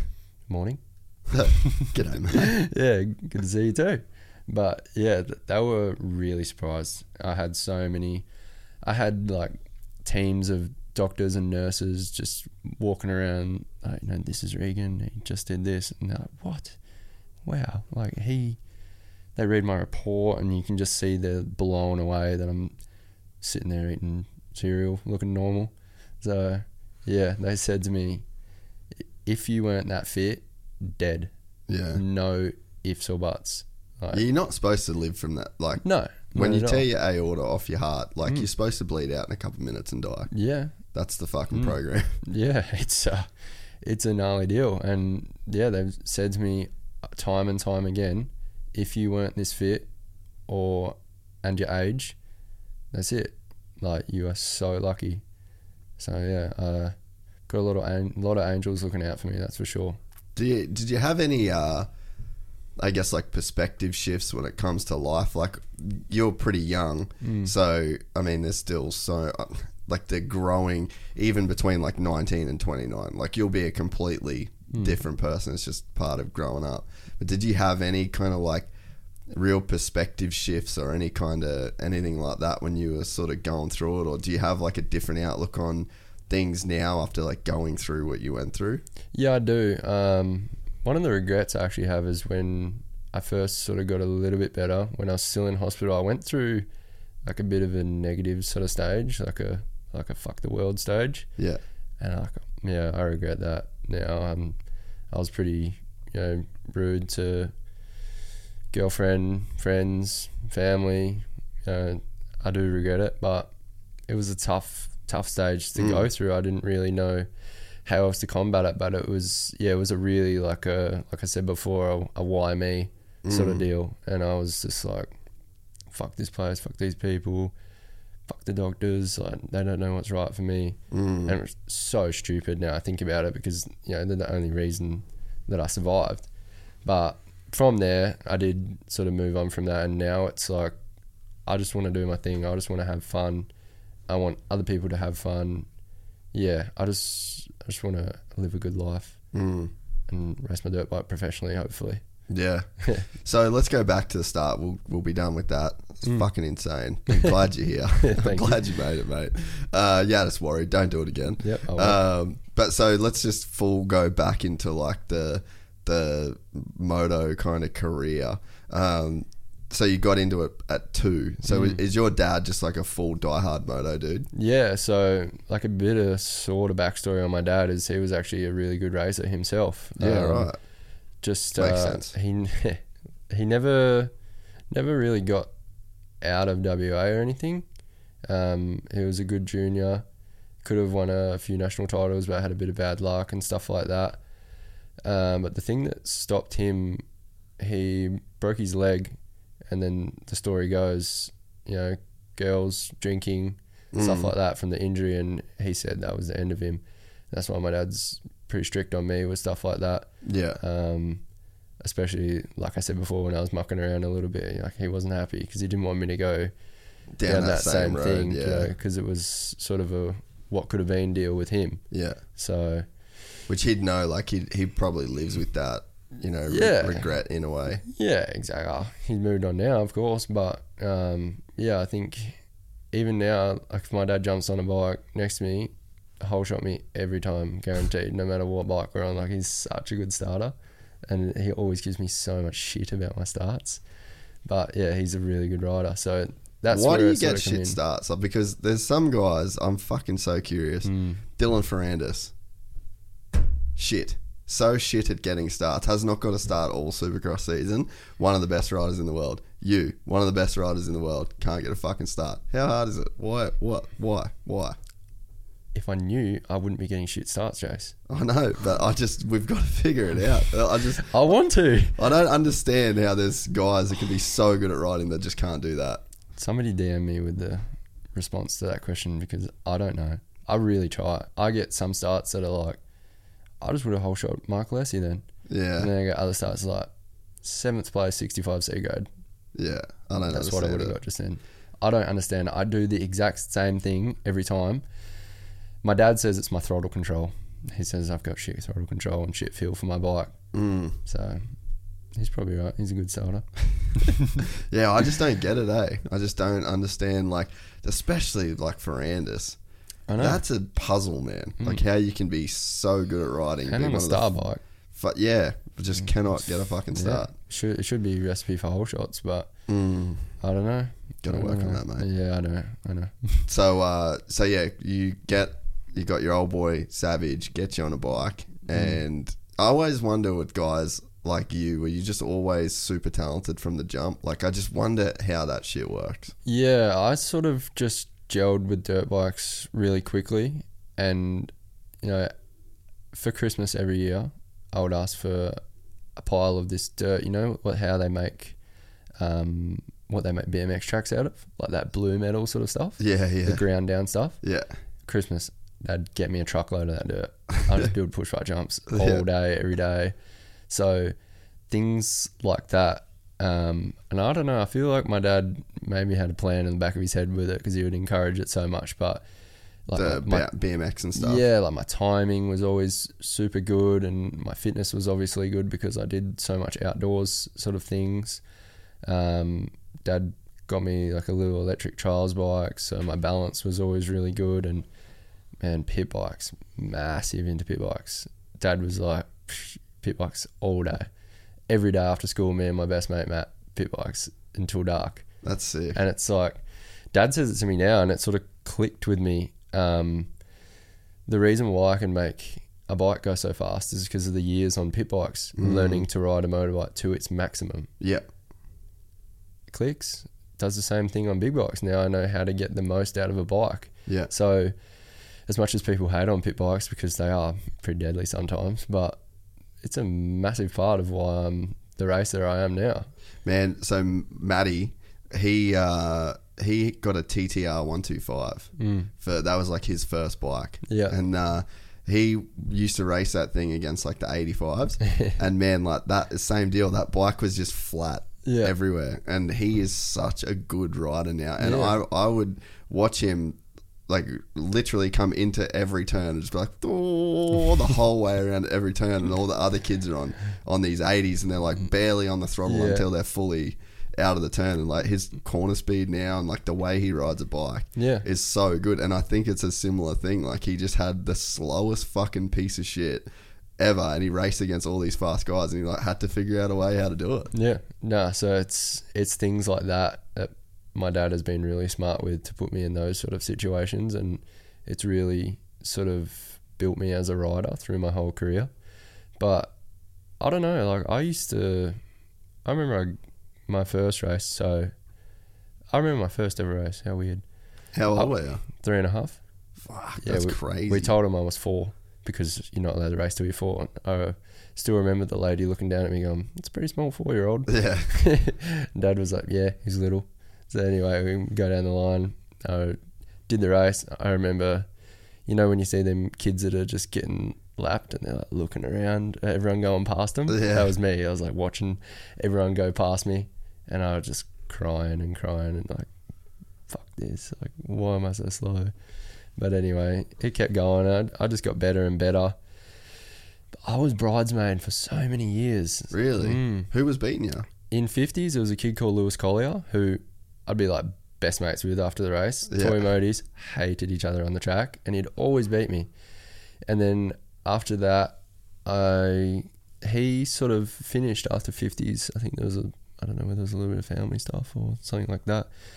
And then we went to sixty fives, and my arch nemesis from there until nearly eighty five big wheels was a kid called Jacob Daniels yeah right and two years in a row he beat me in the state titles and shook my hand at the end of the uh, race. He said, "Don't worry, there's always next year." oh burnt me. so the next year, so like the third year of racing him in the 65s, because I was bawling my eyes out when he said that to me. And the next year I beat him and he was bawling his eyes out. And I said, Don't worry, Jacob. There's always next year. oh. He'll laugh when he hears that. But yeah, so I finally, from there, so like uh, end of 85 small wheels or maybe had another year left of 85 small wheels, that's when I started like winning a little bit more. Um, just like so hungry to win. Uh, and no one really, my dad a little bit, but no one really instilled that in me. I just, just, yeah. The boys on my program now with Ross, they know like I will like actually make myself sick if I don't win. Yeah. I've got something wrong with me. I, I hate losing. So Do you like winning or you hate losing? That's the thing. It's like, what is it? Yeah.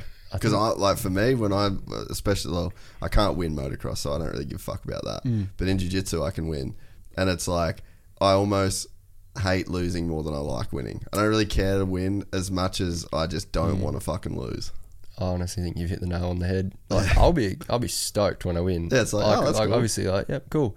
But then at the same time you're like, that's what I worked for.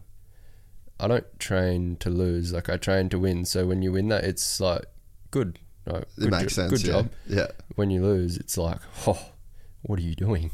I just hate the feeling of like I feel like I've let everyone down. Yeah. Or I hate like I hate if someone's come to watch and I'd lose. It Mm. Would just be the shittest feeling. So I just Yeah. want to avoid that at all costs. Yeah, I'm I'm just my own biggest critic with everything. Mm. Yeah, when I lose, I come in and I'm try in the recent years try not to lose my shit because I've probably had a few meltdowns that I shouldn't have had. But but um, yeah, I definitely have a good long hard look at myself in the mirror and try to sort it out for the next race. But yeah, so in juniors I wasn't um, wasn't so much the winning guy until I was probably thirteen.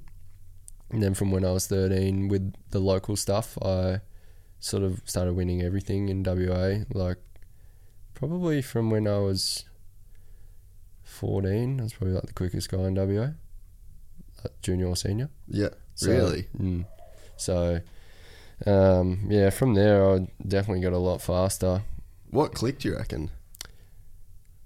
Um, I think I always had like the right skill set, but then when I was 13, I grew a lot. Yeah, right. and yeah, I was just I could just manhandle the bike a lot better than some other kids could.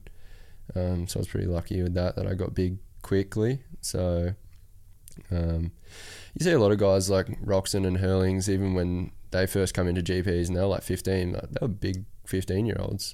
Um, so yeah, I had the right build for it, and yeah, everything sort of just clicked in that aspect. But yeah, well, I think I got four or five junior titles, and I have one in 65, 85, 125, and 250. So, yeah, I've got four junior titles and then the under 19s title. Yeah. Mm. I reckon uh, it's funny you say about like growing. I think that we're entering an era now in motocross where like bigger guys, it's like really going to start to become a huge advantage to be a bigger guy. So like I look at Chase Sexton as the guy. Like he's deadlifting fucking massive numbers, and he's like doing these like proper squats, and his, his legs, dude, are just like fucking tree trunks. And you can see him. There was one I can't remember what race it was, but there was one berm in particular. Um, it's where they this year they jumped the finish line, and then you had that uh, right hander into a whoop section, and then the triple, and like you could just see the way that he was like forcing the bike into this rutted berm with his legs, hmm. and it, you just see that there's it's kind of the first time that like power is becoming an an important thing in in racing and like I see that when when you ride there's like a really like fucking binding down on the bike with your legs. And then, you know, you see like Malcolm's doing really well at the moment. Tomac's always been a pretty solid dude. So I think we're actually kind of entering an era where it's almost like the techniques evolved. Dude, Jett as well, we're talking about in the car. Like, Jett's fucking massive for an mm. 18 year old. I think that in the years past, the technique hadn't caught up for the bigger guys in a way, but now the way that you guys are riding the bike. It's like the legs are real far back, and then the upper body comes down flat. So I, don't- I just really think that it's a huge advantage now to be a bigger guy. Yeah, well, what's the, the top dudes in the early 2000s? Ricky, James, Chad.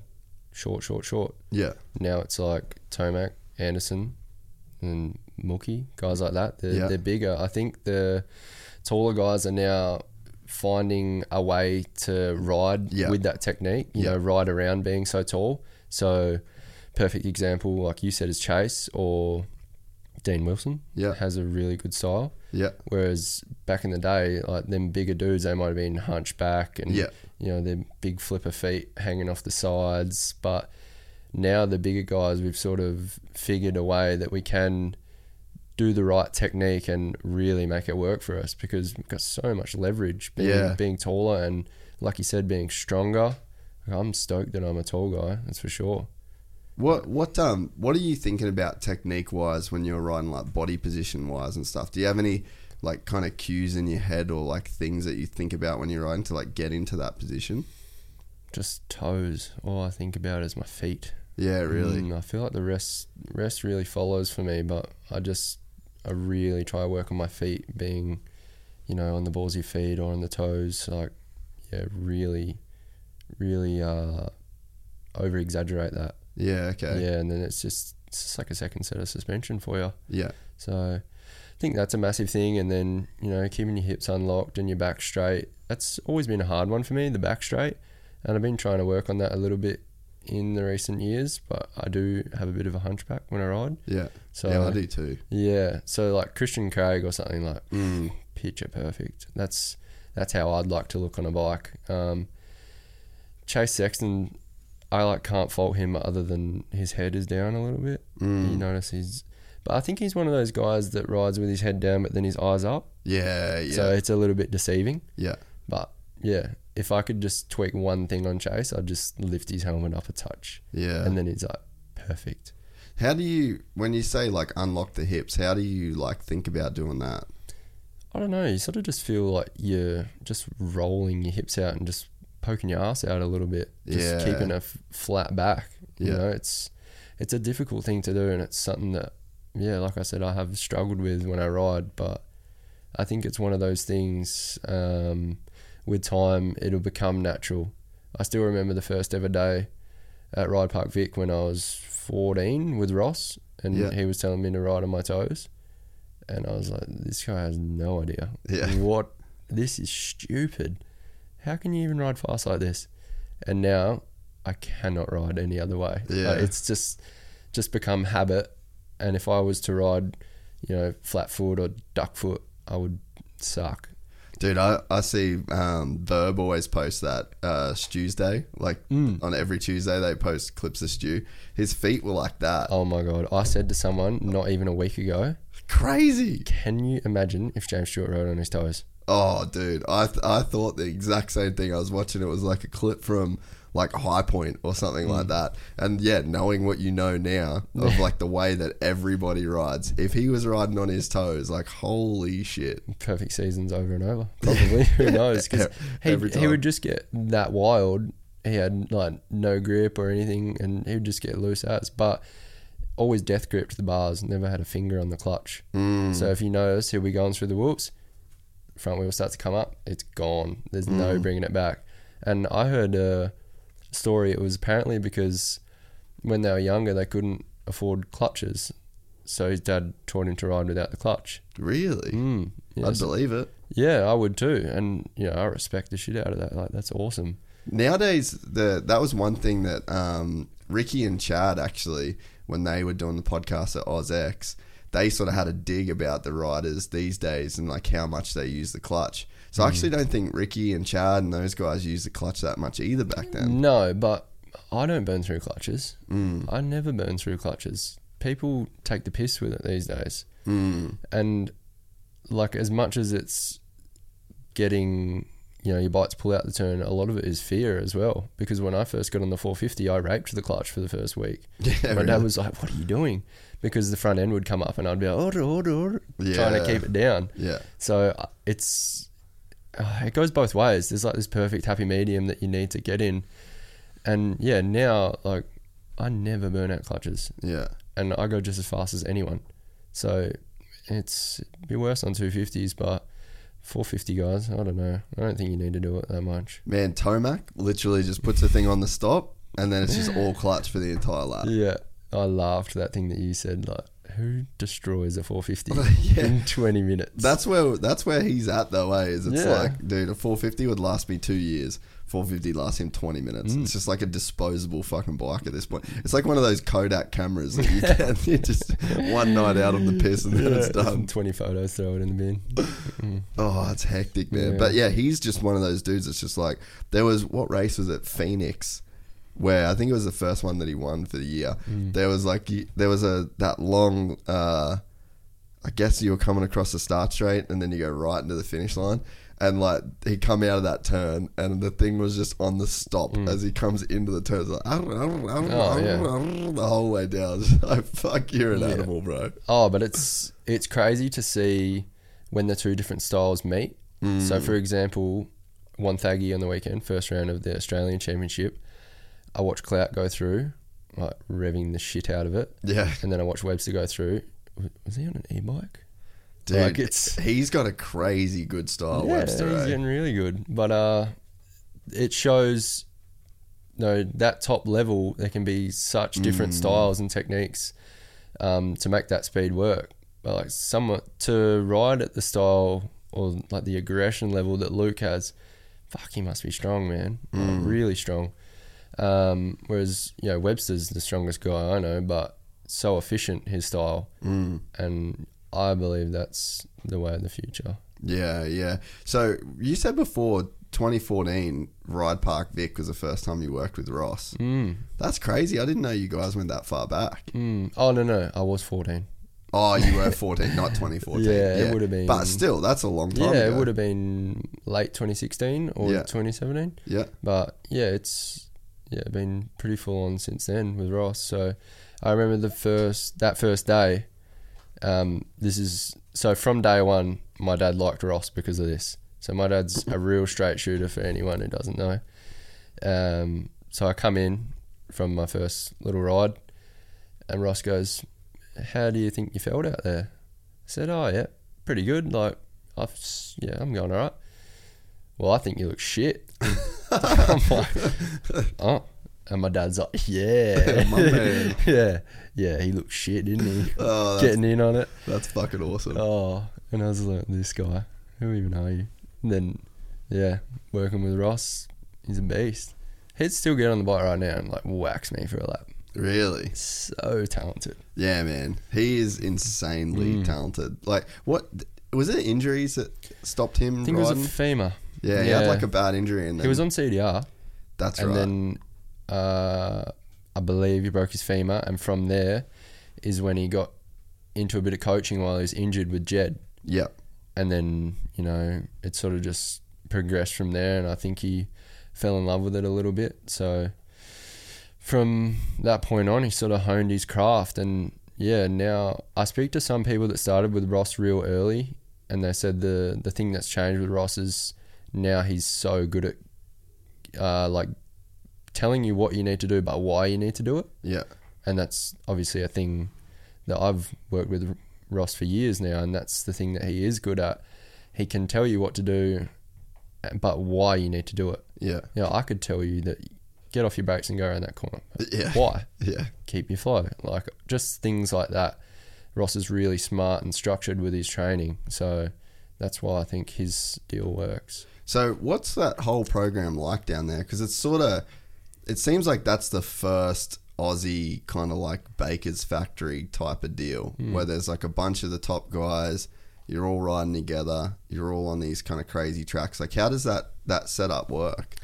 Yeah, well, it's it's sort of like just you do your payment thing with Ross or whatever, and then you. So I think he has three guys that stay with him full time at his house.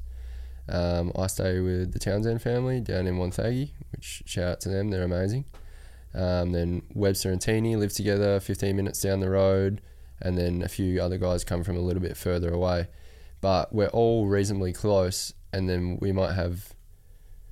What would it be? I reckon it would be five or six tracks within an hour that we've got, and we just revolve around them. And a lot of it is dependent on weather and stuff. Can we get water on there, whatnot? But yeah, we just we structure it like race days pretty much. Um, and then, like you said, having those top guys there, being able to ride with them every day, and I suppose race with them in quotation marks. But yeah, it just gets that intensity up. You know, you can do a million laps on your own, but you're gonna go to a race day and you get smoked because you don't have that intensity. Mm. So yeah, Ross has this new thing that he's figured out um, with another guy's dad from the group, uh, like a lap time board. Oh yeah. So we've all got transponders and stuff now. I don't know if I was supposed to say that, but sorry, Ross.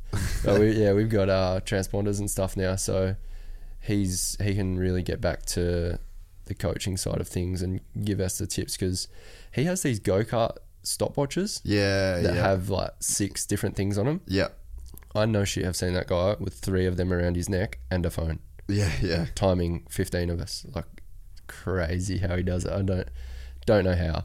How he's done it for that long is beyond me. But now we've got uh, these transponders and then the board, so the line will be down here and twenty meters up the track will be Yeah. um, your number and then your lap time. Yeah. So the whole motor, we can just, um, uh, you know, look at our times, and he's giving us what we need on the pit board, and then yeah, it just does all that side of things. So that's really good. That's a new addition, which is, I think, going to help us a lot because, like I say, when Ross has been so tied up with his stopwatches and stuff, He's not really watching what's Yeah. going on. Yeah. it just makes it hard for him too. Like he still sees stuff, but I think now it opens up uh, the door for coaching and tips a little bit more, which is good. And so what's the and then do you do all the strength and conditioning stuff there as well? Yeah, so this year it's changed a little bit, but um, last year when I was on it full time, we were all going through John Park. I don't know Yeah. if you've heard of him. So JP Sports Physio, and he writes us all up our program and stuff that we need to do. And you know, it's it's ever changing. It's you know, we might start down here at the start of the year, but by the end of the year, he has it set out so we're peaking at the right times, and he's super smart with it all. And John's helping me now with getting uh, the left arm back up to strength and just getting me strong again. So yeah, so we've got that aspect covered, and then the on bikes with Ross. And then yeah, we sort of just hang out. We're like a big family. We're all best mates, and we all get along so good. So it's just like-minded individuals Yeah. hanging out, and we're all in the grind. So we're all suffering together. It makes it a lot easier rather than you know one person suffering and then five got it easy. Like we can all relate to each other really well. Yeah. is what it comes down to. Yeah, man, it's a it's a crazy kind of bond you can get with people when you're going through the grind Mm. in that way. I mean, I feel like that with the boys at the gym, and you know, there's days where I'm like, like tonight, I definitely don't feel like training, but it's like, fuck, everyone's gonna be there. Yeah. The boys are going hard. There's a couple of them got comps coming up and all that, so you're like, all right, fuck, I'll get in there and Yeah. you know, you do it for the boys kind of thing, and then you get uh, you can get a crazy kind of close relationship with people in a quick uh, like amount of time because you know the the suffering that they're going through, you know the grind that they're going through, you know how bad their body feels every time they rock up to training, and it's just I don't know, it's it's really hard to relate to other people in that way if they're not kind of going through it in the in the same sense. Yeah, it's like comforting almost that Yeah. yeah, we're all wounded right now. Yeah, And it's that you've got something to talk to at the track in the morning, like, oh, I'm so sore. yeah, yeah. So, but it's like when I go home, like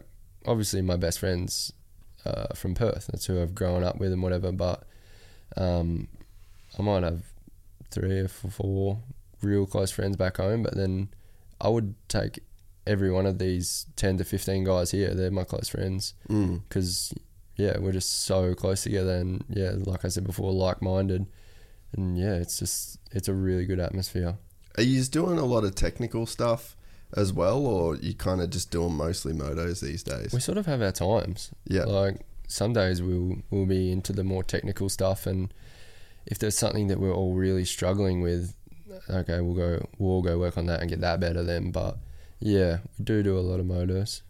She's a grind, Yeah, and you know Ross is Yeah, yeah, he's a savage. he is a savage. He comes from a tough place. He's a Yeah. tough man, and I can imagine that he's only getting tougher in his old age. Yeah, he loves it. was it was it hard to move away from WA? Because I always wondered. Um, so you have this crazy run MXD, obviously then COVID year, then you're on the 450, you're fucking killing it. Motocross the Nations, you're fucking killing it. You had a bunch of offers to go over to Europe, but you decided. I don't know if people know that or not, um, but people you decided to stay here. Was what's the reasoning there? And like, is it hard? Because WA is just like its own deal. It's almost like its own country mm. in a sense. So it's like you know, for you to move to the East Coast, I'm sure is like tough at times. But then even the thought of like moving overseas. So I don't know. Like, is it hard to be from WA and then kind of like pack your life up because it is so different? CarMax is putting peace of mind back in car shopping by putting you in the driver's seat to find a ride that's right for you. Because at CarMax, we believe you shouldn't just settle for a car, you should love your car. That's why every car we sell is CarMax certified quality so you can be sure with upfront pricing that's the same for every customer. So don't settle. Find love at first drive and start shopping now at CarMax.com. CarMax, the way car buying should be. Okay, picture this. It's Friday afternoon when a thought hits you. I can spend another weekend doing the same old whatever, or I can hop into my all new Hyundai Santa Fe and hit the road. With available H track, all wheel drive, and three row seating, my whole family can head deep into the wild. Conquer the weekend in the all new Hyundai Santa Fe. Visit HyundaiUSA.com or call 562-314-4603 for more details. Hyundai, there's joy in every journey. I think, like, yes, it is hard to answer your question, but I think um, it's a lot easier these days because for me, Kyle Webster and Conantini, they've like paved the way for WA guys. They come over here on their own. They went to Sydney, I believe, at the start, and they started that whole deal like of two WA guys just packing their life up and going all in at it. And that's been massive for me to be able to go to them and ask them, oh, "What do you think about this?" or "What did you mm. do here?"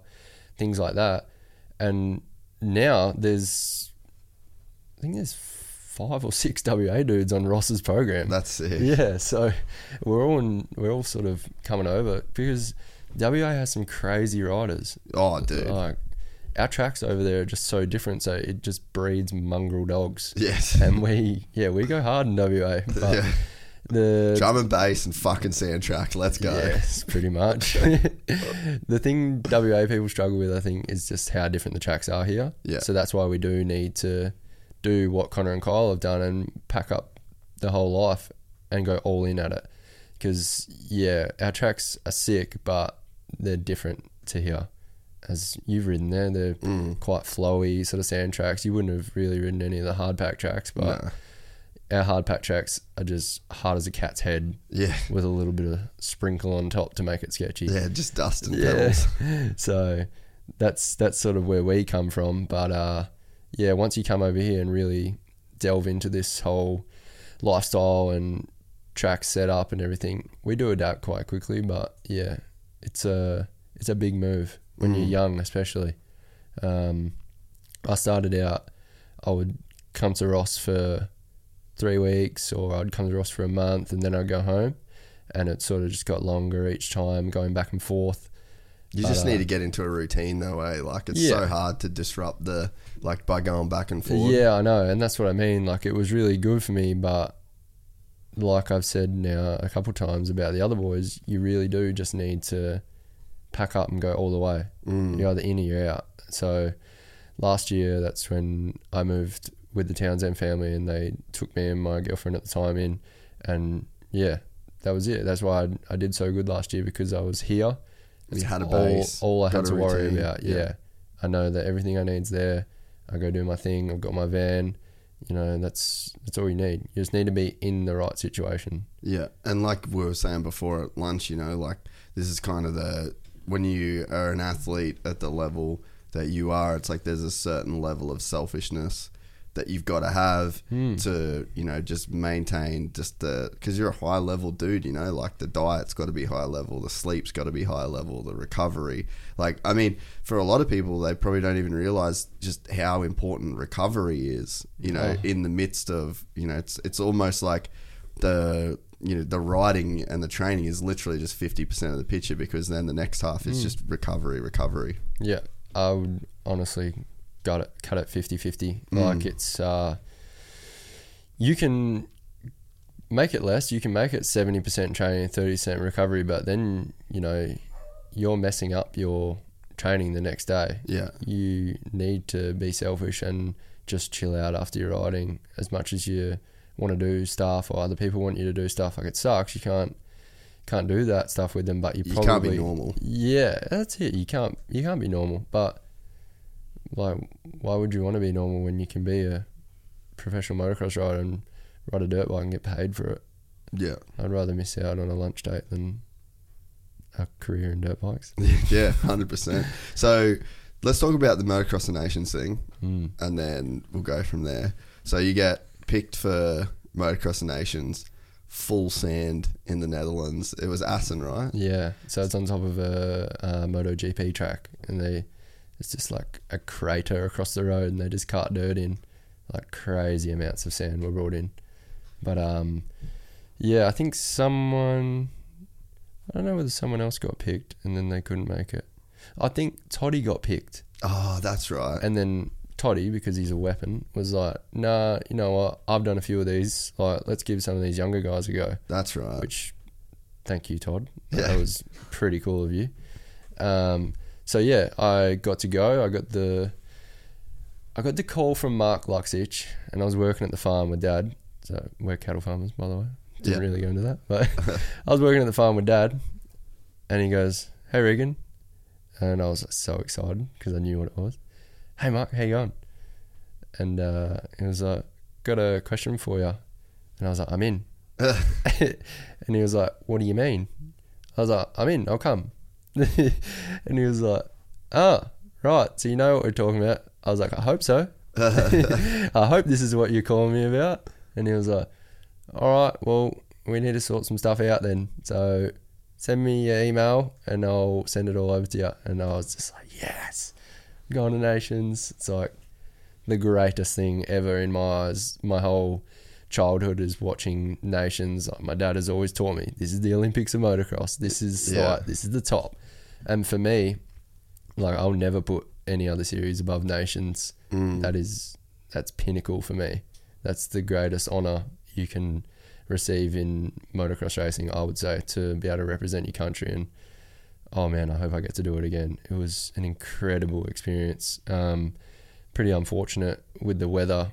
Pretty much as we got there, it was good for the first day, and then it just started pissing down for the rest of the time. Uh, so it was pretty muddy, but uh, the first qualification day was good. I went out and I was I got a pretty good start. It was my first ever mesh start. Mm. They were like, "Oh, the track's real heavy. We don't want to get your bike hot." So they wouldn't let me do a practice start. Really? And I'd never done a mesh start before, and I was like, "Fuck, okay. And I went on the line, and I was just feeling the bike out a little bit, feeling how the grip Yeah. was. Nearly pulled whole shot straight away against the guys that have done it for like years now, which was sick. Um, and I was running third. I can't remember who it was in front of me. Two two known names, and I was just cruising behind them. I was like, I feel pretty good, and I was hoping I was going to get into a nice flow after a few laps, and I probably ran third for four or five laps, and then I just had a bit of a mind blank and forgot where the track went a little bit, and I just went a little bit too inside off a single and just landed on a full fluffy sand pile on the inside of the track, and my bike went to a dead stop, and I just front flipped over the bike, and uh, the crowd went nuts when I crashed. I was like, oh, that's pretty sick. First time I've ever got cheered for crashing. um, so I got up, and I still finished sixth in that race, so that was really good, and that sort of opened up uh, a few eyes for me uh, with teams and stuff. They thought, okay, we'll keep an eye on him. Obviously, like the 16 year old kid there on a 450. That's so, insane. Yeah. So anyway, we go into the motos in the first moto. By this time, it's bucketing down like proper rain, and I wish I had a GoPro on my helmet. I'm just looking up into the stands of like this MotoGP track because obviously they've got massive grandstands and it's just crazy rain. Thousands of people, flares, smoke, bombs. Like one guy had a train horn winding it up, air horns everywhere. It's like the most incredible thing. Couldn't even hear myself think. It was that loud, but I was like, "This is where I need to be. This That's is so me. sick. This is me right here." And uh, yeah, anyway, I got a pretty shit start, like spun a little bit. So I come through from outside the top 30 and uh, I rode up to, I think, 13th that first race. So that wasn't too bad. Um, Do you know what like your lap times were compared to people? Oh, I don't think they were really that flash because the top guys would have a few clear laps where they'd Yeah. sort of sprint away. But like as it got really rough and everything, my lap times would start getting really good towards the end yeah. um, and sort of be close to them guys. I had one moment where I passed Herlings back. Yeah, I which is pretty remember cool. that. eh? Yeah. so he went past me. Um, where'd he go? Went past me down a straight, in a fucking straight line. So it shows how fast the bike was. And uh, I was like, sick, Herlings. I was like, no, I'm going to pass him back. So I rode around the outside of him, standing up. Like, cool. Get to the next corner around, so it was like to go around a inside hump. And I'd just passed the Dutch hero. So the crowd was going insane because it was right in front of them. and obviously it was in the Netherlands. And then there's this lapper just bogged in the middle of the track. And I just skid in, just like hit the lapper. I didn't crash, but he passed me back. And I was like, you're kidding. And uh, another, my other favourite pass, it was the same corner. And Calvin Vlanderen passed me. Yeah. So he's Dutch as well. Yeah. So the home crowd, I passed him. I made it stick. I made him look stupid, and they went stupid at me. It was so good, and uh, yeah, that was probably one of the coolest parts of it. But anyway, we went to the second moto, and the same sort of deal. I slid off the start and didn't get the greatest start. Um, come from again like 28th or something like that, and then I rode up to about 12th, and I was trucking. I was like sick. There's Paulin in front of me. I'm catching him three or four seconds a lap. Like them sort of level guys, proper heavy hitters. And I was like, I'm riding up to nearly top five here because we we still had 15 minutes or 20 minutes left of the moto, and I was just feeling myself in that moto. I was so happy. Like didn't even care about all the mud. Couldn't even see. and uh, it was my first ever time riding with mousse tires as well, and I didn't like them. So there was a few things I would have changed, but anyway, I was catching them dudes like three or four seconds a lap, which was sick, and I just had people cheering me like they had no idea who I was. But like, "Who is this fluoro looking kid coming through the pack?" and then my bike stopped. Just yeah, just couldn't handle it. It was- Cooked it. Yeah, just cooked it. It was a it was a stock 450 with a pipe. You did a Tomac, just used a 450. Yeah, oh, I did it on a stock bike, so it's a bit more acceptable. Yeah, yeah. So, but yeah, I remember just throwing my hands up in the air like, "You're kidding me!" I just wanted to finish this weekend. Um, but yeah, I pushed my bike off the track, and I reckon I was shitty about it for about five steps, and then I looked up, and people were like, "Yeah, Duffy!" like yelling Really? at me, and I was like, "Sick." Walked the next kilometer to the pits. Wouldn't let anyone take my bike. I was just so happy, just pushing my bike. Like, this is the best day of my life, and I was stoked. I was so stoked. Did not care that bike had blown up. I was just like, that was amazing. These people are that cool. I never want to leave this place. All them thoughts going through my head, but yeah, I was happy pushing a blown up bike through the pits. That's so sick, man. Yeah, I mean, crazy experience. Like, there's not that many 16 year old kids that have raced a 450 at Motocross of Nations. Like, No. I don't even know if there's anyone that's 16 No, that would be. Europeans are next level. mate, but in the 450 class. Oh, who knows?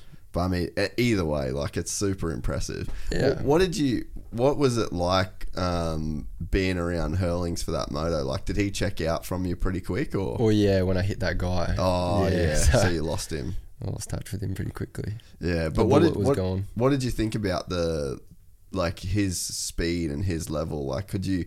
Because it's always like you're stuck in Australia. Like you're racing in Australia. There's a certain speed level, Mm. right? And I mean, I've watched so many people like Billy McKenzie. Remember when Billy McKenzie come over? Mm. At the time, was like one of the fastest speed wise in the GPs. Come to Australia, smoked everyone for a few rounds, and then slowly it's like he comes back to the level Mm.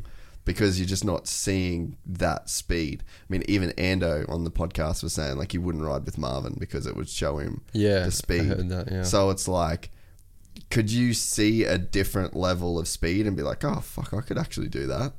Yeah, nothing that anyone was doing there was anything that I thought I couldn't do. Really? And honestly, it was the comfort level that I seen a difference with Herlings and everything. They were so comfy on their bike. Obviously, they ride the thing all year. They're so familiar with that surroundings. I was like a late sort of thing because Todd or someone pulled out, and I was riding with Ferris's suspension, which was dog shit. Yeah, he runs a whack suspension setup. Oh, I eh? don't know what it was. I just hated it at the time. Uh, yeah, he just runs a very different setup to other people. Yeah, so I had that. I'd never ridden with mousse tubes before, so I felt like my tire was rolling off the rim. Um, and then bike was stock with a pipe. Like nothing, nothing was set up how I would have liked it. But yeah, I felt like if I was comfy, like I'm good in the mud. I knew I could have rode a lot better there. Like I was a top ten guy, easy. But yeah, it was just just a bit rushed, and that's fine. It's alright. Yeah. I'll be back. 16, 450, Yeah. 16, you got plenty of time. yeah, I'll be sweet. So there were teams that were sort of coming knocking after that. So what what was the conversations that started happening? Like I had fucking team managers in America calling me about yeah, like uh it was it was gnarly. Yeah. So like what what was the fallout from it? I guess.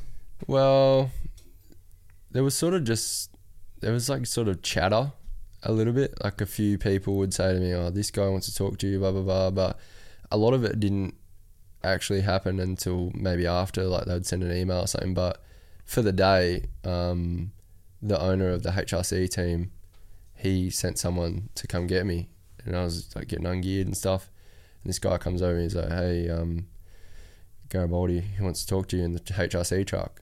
And I was like, fuck, that's pretty cool. Yeah. So is this actually happening? And then anyway, I got a bit cleaned up and I walked over there and uh, yeah, met with the. Um, he's gonna kill me if he hears this. If I don't mind, like the English guy um, who works with Gariboldi in the HRC team. Yeah, I'm not It's sure. Wayne something, I think. Anyway, he's there, and Giacomo, the owner of the team, is there, and they're just sitting at this table. So, like the HRC truck, for anyone who doesn't know, is the sickest truck. It's like Mm. it's like a full restaurant in one part of it. So there's like actual restaurant tables, and they're just sitting at a restaurant table, and then yeah, they're hey Regan, come take a seat. Anyway, shake their hands, whatever. Um, talk to them. Like, you know, we've seen you did really well today. We've seen a lot of potential and whatnot. Um, what's your plans for next year? All that sort of general talk, and then yeah, so we just sort of talked about that stuff, and um, I had pretty much had the opportunity to go ride for one one four. Oh Um, yeah, which is the satellite Honda one, right? yeah, Olivia so Lancelot or- yeah, yeah. so it's it's under those guys. Like they still run it, but it's sort of just Livia's name, I suppose. Yeah. But um, yeah, I could have done that, which was pretty cool. Uh, but yeah, I just didn't think I was ready just yet.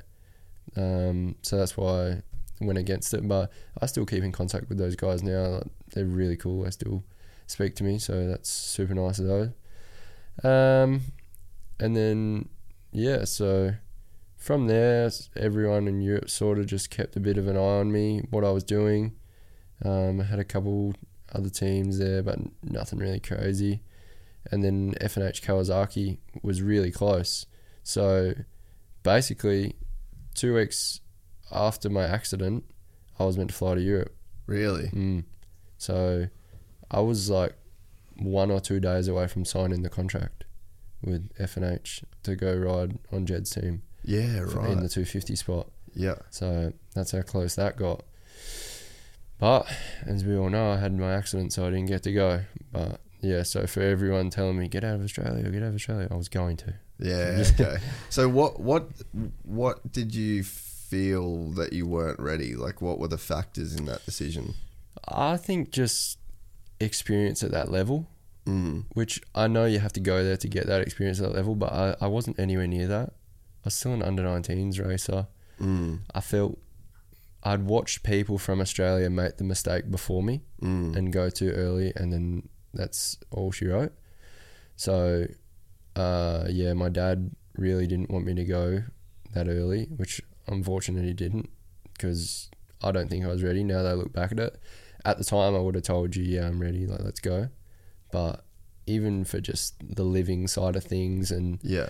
all that um, money, like I had no perception of money or anything like that. I was still just a kid. Yeah. I'm still a kid now, but uh, I know a little bit more. But um, yeah, I think I just needed that year in Australia. And then obviously 2020, we didn't even get to race, so that was a bummer. And I don't think they got to race a whole lot over there either, so it wasn't too bad. Yeah. And then 21, I did my first year here in the 450s. I did really well. And that's when I thought, all right, it's time. And that's when I was going to go. That's when I had the crash. Yeah. So that's where we're at now. We're just at a, a rebuilding point of my career and just, yeah, trying to come back up and work on anything I need to work on and try to get back to where I was, if not better. Yeah. I, I need to be better. Yeah. I'm going to try to be better than I was. So, Well, Yeah. we, we were saying before, like when you have that time off, you have that time away, you get a chance to just like analyze everything, and Yeah. you know, you kind of a lot of times, kind of if physically, if you can physically get back, uh, you, if you can physically get back, then mentally, you know, you can be so much better, and you've got all this time to analyze and and break down everything that you've ever done. Because there's not that many opportunities when you get into your career, and it's just year after year after year after year that you kind of get to step back and like look at the whole picture.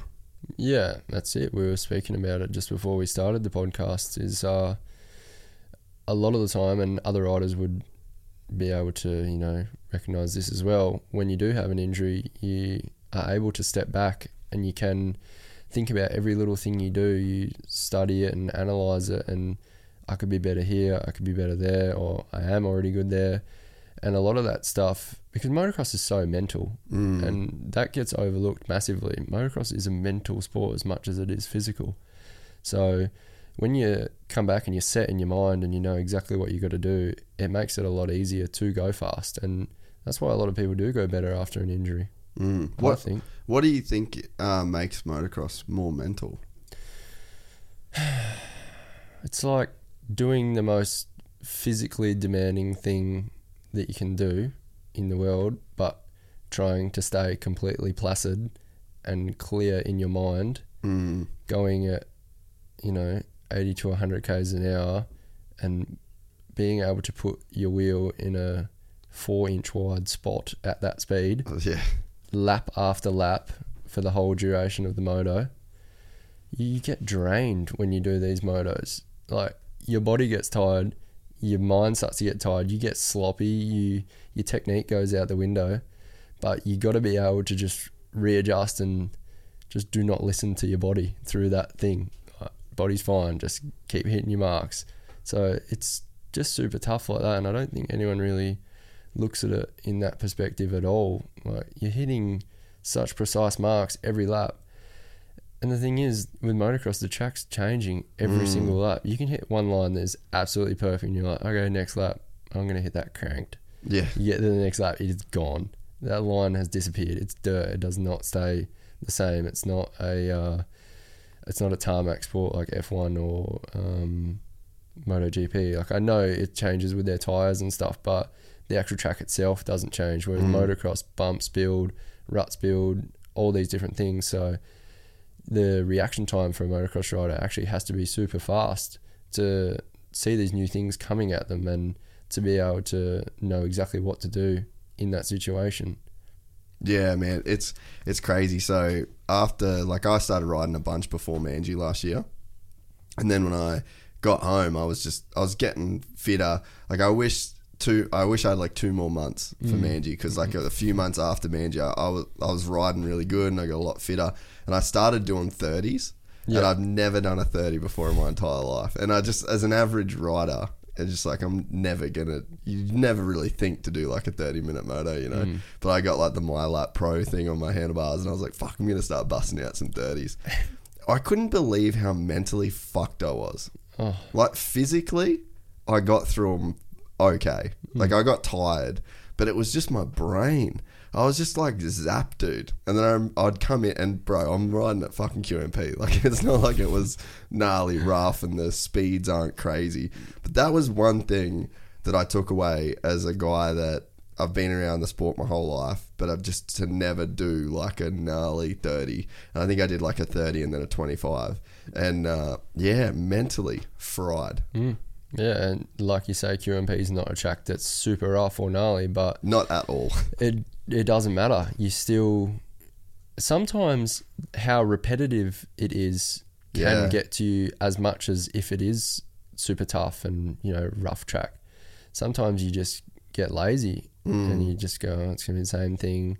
You don't really notice it, but that's when you can make mistakes when when it is too easy. Yeah, like boring almost. Yeah, boring. So that's you've always got to be switched on in motocross. That's why I think it is just as mental as it is physical. And and so how do you like how do you train the mental side of it? Is it just over and over, just like repetition? You just figure out how to get through it. Yeah, I think it's I think it's reps, but uh, the mental side of things is definitely helped with the physical side being good. Like if you're strong and you're training good and whatever, like I get to the end of a thirty sometimes and I'm like, is that all? Really? Yeah, hundred percent. I did a forty-eight minute moto at hundred and ten percent one time at home, and I was like, "Damn it, I ran out of fuel." I wanted to keep going, but you just get to that point where you're so strong, you just you love it. You just want to keep going, and the mental loves it as well. Yeah. It just yeah, it's what you're meant to be doing. This is what you were made for. So it just becomes easy. Dude, that's pretty sick that you physically got into that kind of shape because there's a it's sort of a shame in motocross I think because physically I don't think that you hit your prime until you're in your 30s. Hmm.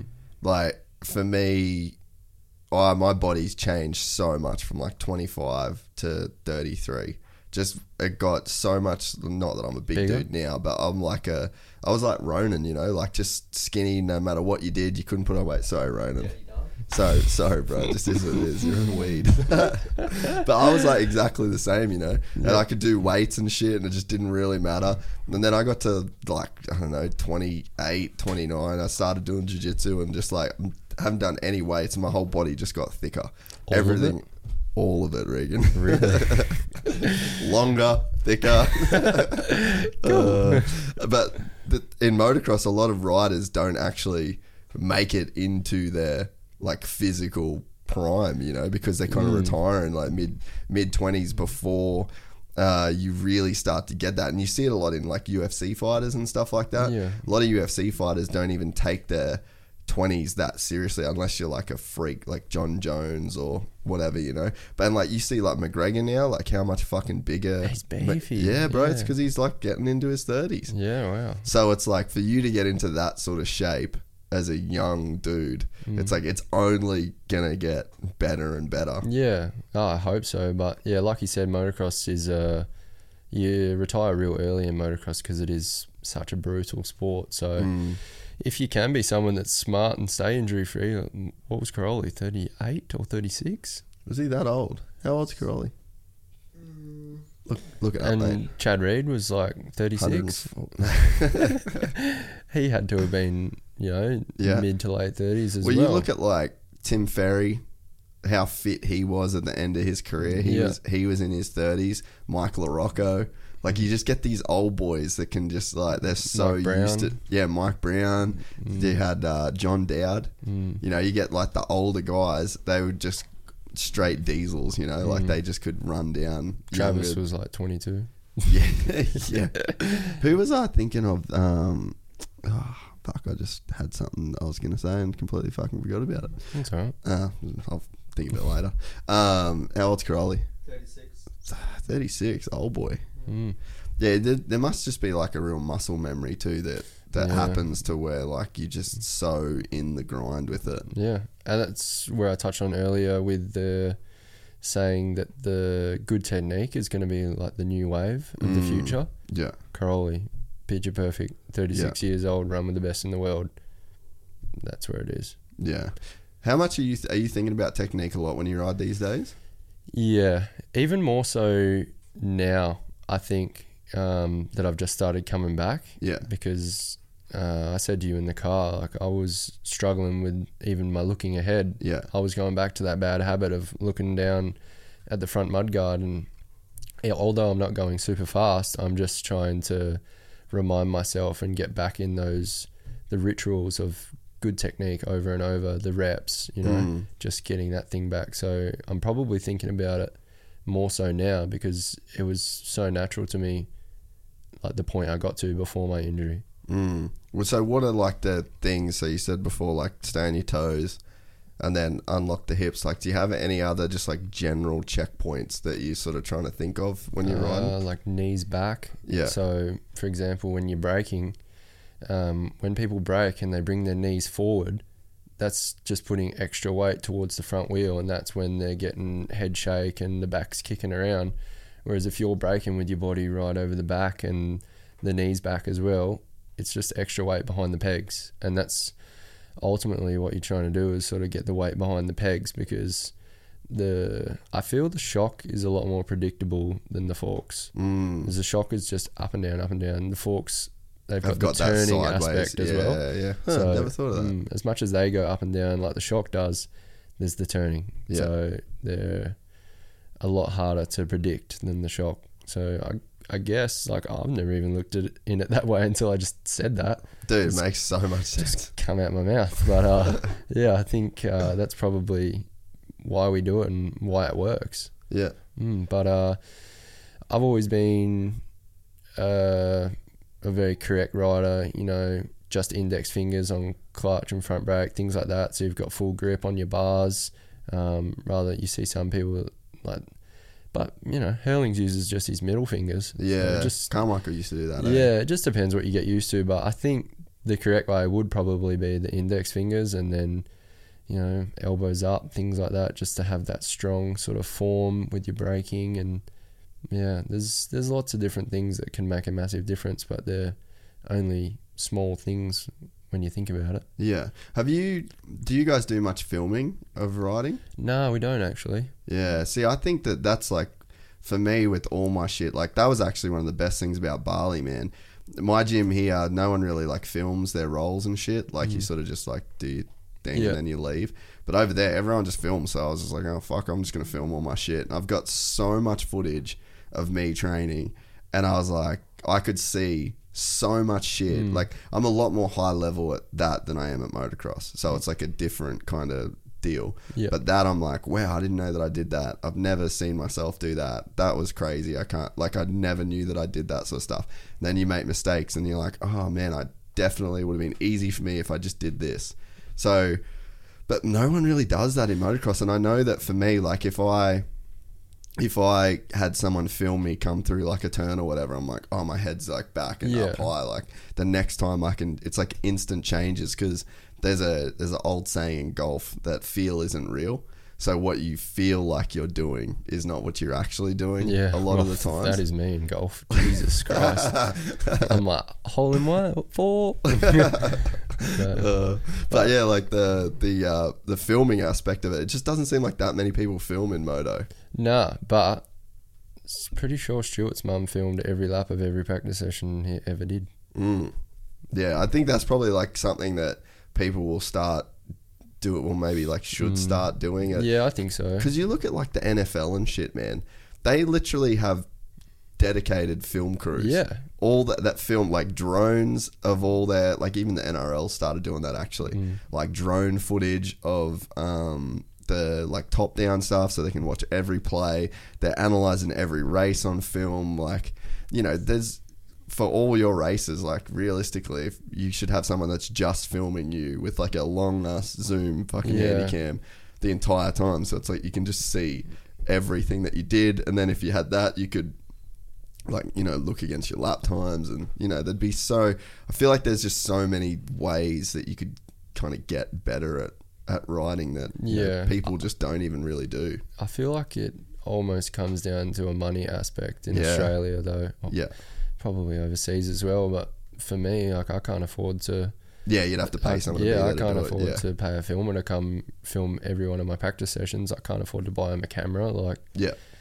if we were a bigger sport like we should be, then maybe maybe we would be able to do that. But that's something that uh, in the future I would say it's going to be It'll go that that comes way, in. eh? Like teams will eventually uh, provide a filmer for their riders, things like that. That could be the way of the future for all we know. So yeah, it could be something to look into for sure. So, what about, I guess, like the scene in WA right now? Because, I mean, fuck, dude. We went over there last year for Manji. That was one of the coolest weeks of my life, by the way. and it's crazy, man. Like, I was sick. I had a massive one in the first moto. I was hungover. And, like, driving out of there, staring at four days on, to get back to the Gold Coast, I was like, fuck, I can't wait for next year. Which I did not think that would be the case. Yeah. But man, like we had 130 riders show up to our ride day at Bunbury. Everywhere we went, there was bikes on the back of cars and utes, and like hmm. the place just seems like it's pumping with moto. Is that a kind of fairly accurate statement? The WA moto is like pretty much killing it at the moment. Yeah, the scene's strong over there. We all just love it. Like no one I think the best thing about WA is probably the thing that it isn't as professional as the East Coast. Mm. Because there's so much more fun involved with it. Whereas over here there's so many dudes that are like, Oh, I'm professional, like I can't do that. Um got to be so serious at this practice day. Whereas back home we're like, Wow, this is sick. Like, Yeah. let's get a palmy after this Yeah, like it's just fun in WA and the tracks are good. Um, I said to Ronan in the car when he picked me up from the airport, like you need to do a Gypsy Tales winter tour. Like you would be blown away with the tracks we have over there. I've got like a hundred thousand acres across the road of bush, so I ride out my front gate, just go wherever I want. Like I, I could ride to Darwin if I wanted to. that's so insane. yeah, so there's just there's stuff everywhere, and in, in winter WA comes alive. Like Why? Why is that? Just the just the dirt. get It's the so dry. It's so dry there in summer, and um, especially where I am, like north of Perth, it's quite sandy.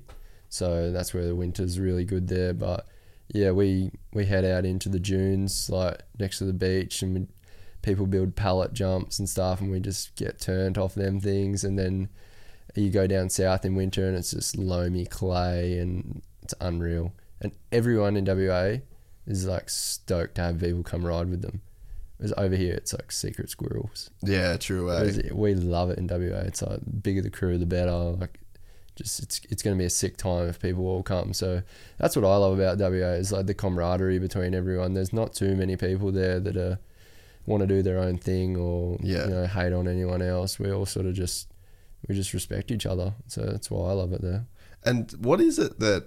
Because you're pretty much like the Herlings of Australia, really. Fucking No, but se- seriously, like, I'll claim it for you. Uh, Well, you think about it in this term. Not even that you're good. You that grew up in the sand. No one can touch you in the sand, and then you've had to come over and learn like the hard pack stuff, and then you've ended up figuring that shit out, and you're one of the best dudes now. So it's like, what do you think that it is? I'm just, I just said that just for the YouTube thumbnail, by the way. but what do you, what do you think it is about growing up? Because there's a history of guys that grew up in WA that hmm. will become, you know, like Leesky is I one. Of, spoke to Jeff about this very situation. so what do you think? riders that come from a sand background get better at hard pack a lot quicker than a hard pack rider background getting better at sand. I agree 100%. I squarely fit in that category. Yeah. So when you come from a sand background, you really have to be technically savvy on the bike. The bike is always moving underneath you. The track is changing 100% more than hard pack tracks do. Um, everything about the sand sort of background is just tougher, gnarlier, harder. So when we come over here and we can hit the same rut that doesn't move for like 20 times, once we figure it out, that is, because we suck ass at the start. Yeah. But um, yeah, once we figure that out, like, oh, this is easy. this is just it's the same thing every time. I'll just keep doing the same thing. And then the So- bikes doesn't feel as heavy, I'm sure. Yeah, so uh, I just feel with sand, it's so ever changing and it's just so taxing on your body. It's just easier to transition to hardpack than if you were to grow up on hardpack and then try go ride sand. You'd be like, what is this stuff? Yeah. So yeah, I think it's a really good spot to come from, especially for someone that might want to go overseas. And Europe's got so much sand, so it's really good for that. Yeah, I guess. Have you been to Europe to ride other than nations? No, unfortunately not. Fuck, you should almost just go. Yeah, I'd love to just- do a trip. Like once you once you're back to like 100% Mm. strength wise, just go and just get a fucking 450 and just go hang out at Lommel and just ride like all the track days. like you- you'd become like the local hero in a, in a fucking week. I'd probably get smoked by one two five around there. Yeah, maybe. Dude, you hear some crazy stories about that. eh? Yeah, real wild stories like Kay de Wolf beating Coldenhoff and stuff on a one two five. I heard one time. Oh yeah, I bet. It's like, how does that even happen? But it puts you in good stead to go over and do that shit, you know, because like you, Mm. you wouldn't have to. I just don't know, like that it'd be that crazy of an adjustment for you on the sand because that's where they're doing so much testing. and Like the winter grind Mm. happens on those sand tracks. Like you'd have such a massive head start over like the average Aussie that doesn't come from WA. Well, yeah, you hear a lot of people that have gone over there, and it's been like a really hard transition to ride their sand. And as much as I've heard that their sand is different, in WA Europe, is gnarly, bro. like WA in winter is as heavy as it gets. So I do know it's going to be different. It gets ruddy over there, which it doesn't really in WA. But if you can ride sand, you can ride sand. Like I feel it's the same sort of style, no matter what. If there's a couple ruts and stuff flowing it, uh, thrown in there, yeah, I feel like you'd be able to figure it out a lot quicker than, like you said, the average sort of person coming through. Yeah, there was a lot of ruts at Manji last year. Was that normal? Yeah, Manji was pretty shit last year. Yeah, the track Normally was. it's like even sandier. They brought in a heap of clay. Really? Mm, like for your first time, you wouldn't have known, but no, I didn't know any different. normally it's much sandier than that. Normally the only hard pack bit is when you go the first tabletop up Rock and Roll Hill, Yeah, and then you go all the way That up, big right. down, bowl turn, up the hill, Yeah. and then that drop off down to where it turns sand. yeah, That's that's where it strictly stays hard pack. But there was a few other spots. Like second last turn was hard. Normally that's all whooped out. Mm. So I don't really know what they're doing there. Hopefully they stop doing that. I love it when it's sandy. you like it more when it's sandy. Yeah. But even that section um, where you had like that weird kind of step up, and then you got the left, and then you go left again, and then the tabletop. Like it was just Yeah, that it was- tabletop. It was Yeah, rutted, that's- dude. That's like one of the coolest photo. That is the coolest photo I've got of me riding. It's like just straight line. Like there's all those those ruts there. Nah, every year that is rut, rut, rut, rut, rut the Yeah. whole way across. So That was pretty sick. yeah, it's pretty gnarly when you're going up to it. Oh, dude, yeah, especially as fast as I was going. Warp speed. Oh yeah, just fucking sending it. uh, I'm so pumped to go back there. Eh? Yeah, like that was honestly, I wish more people would go from the the East Coast. Yeah. Like, that was kind of like our goal with that whole trip was to try Mm. and inspire people to do it. I mean, it's a fucking big drive. Yeah. But I mean, you guys, you guys are used to doing it to come over here. Yeah, that's it. But I don't know. I'd love to see a bunch of people over here get together and you know all pay for a forty foot sea container. Mm. Just put your bikes in it, get it over there, and Bike, Quicksade, Toolbox, Gatorade, bang. Fly in, hire a few vans, and like I said, WA helps out. Like if you need stuff done, Yeah. WA people they'll chuck a bike in. They'll they'll bring you toolboxes. It's no stress. If we could get WA uh, East Coast people to WA, WA people would be frothing. We'd Yeah. do whatever we could to help out. So yeah, if anyone wants to come to Mandurah, let us know. Yeah, dude, and that was the vibe that I got there, man. Like everyone was so sick. Like, Yeah. I mean, I had like people come and help me with my bike, and we always had people rolling through our pits. Like, Yeah. everyone was just so rad that entire trip. Yeah. I feel I don't know. I've never been to America, but do they say like that Washougal sort of area? Is it what would you call that? I have no idea where that is in like America. the Pacific Northwest, they call yeah, it. are they like pretty laid back people? Like they just sort Man, of send it. everyone in America is kind of like that. Oh, like really? California is kind of different. Yeah, But okay. I mean, like pretty much everywhere outside of that, America's got some of the nicest people. Really? Yeah, dude. Yeah, like right. when it comes to, yeah, you know, you ever heard of like Southern hospitality? Yeah. When people say that, that's Yeah. definitely a real thing. Really? Like when you get through like Alabama, Louisiana, Atlanta, Florida, Super like, or like. Georgia. Yeah, everyone just Southern hospitality. Like they're Mm. just so, so cool. Like Oklahoma, even though that's not Southern, but I mean, yeah, a, nice. a lot of people there, especially if you're an Australian man. Like people are just so fucking pumped. Mm, I'd love to go there. One of my good mates back home, Joe, we've been talking like we need to go to America this year. Just go there for three weeks and just ride all the tracks there. You should, dude. Yeah, I've never been. I'd love to. You should 100%. Like, once you get to a level where, like, you're just riding, because I think, is that the, like, well, I guess what's the plan then for, for this year to build back up? Like, are you going to try and enjoy a year? Hmm. Like, obviously put in the work, but, like, enjoy kind Yeah, of think so. motorcycling? Because, I mean, yeah, I guess there's a couple ways you go about it. Like, I guess it just depends on your body, but do you just go straight back into the grind and try and get back to where you were, or do you try and take it a little bit slow, get your body back, and just enjoy riding while you're getting your body back? Or Yeah, I'm sort of just listening to my body at the moment. Um, if I could, I'd get straight back into it, and I would have raced Wonthaggi last Mm. weekend, but I can't. So, yeah, I'm just gonna, as much as I'm gonna work hard this year and get back the best I can. I want to really enjoy my riding, and I want to do different things. I love trail riding. I love free riding. I love doing whips. I love messing around, like you know, just doing stoppies and wheelies and stuff like that.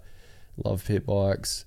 So I think this year I'm really going to focus on just having fun on my dirt bike mm, as much as I'm going to train hard and try and get back as quick as I can. Yeah.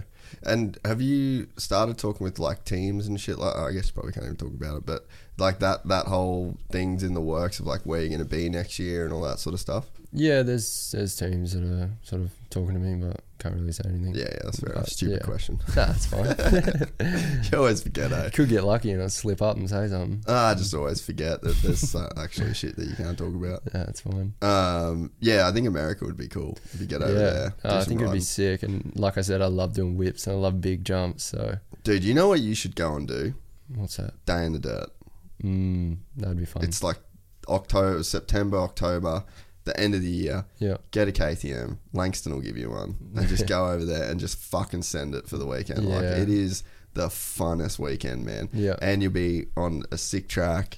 The industry will be there. Like Toby went over and won it one year. Oh, really? Yeah, it was, that was Sick. it was like good for his career too. Yeah, like it right. was a lot of people in the US. Like he made some relationships that he's still like super tight with Oh, now. cool. So I mean that might be a good thing. Th- I wish I wish guys would just do more different shit.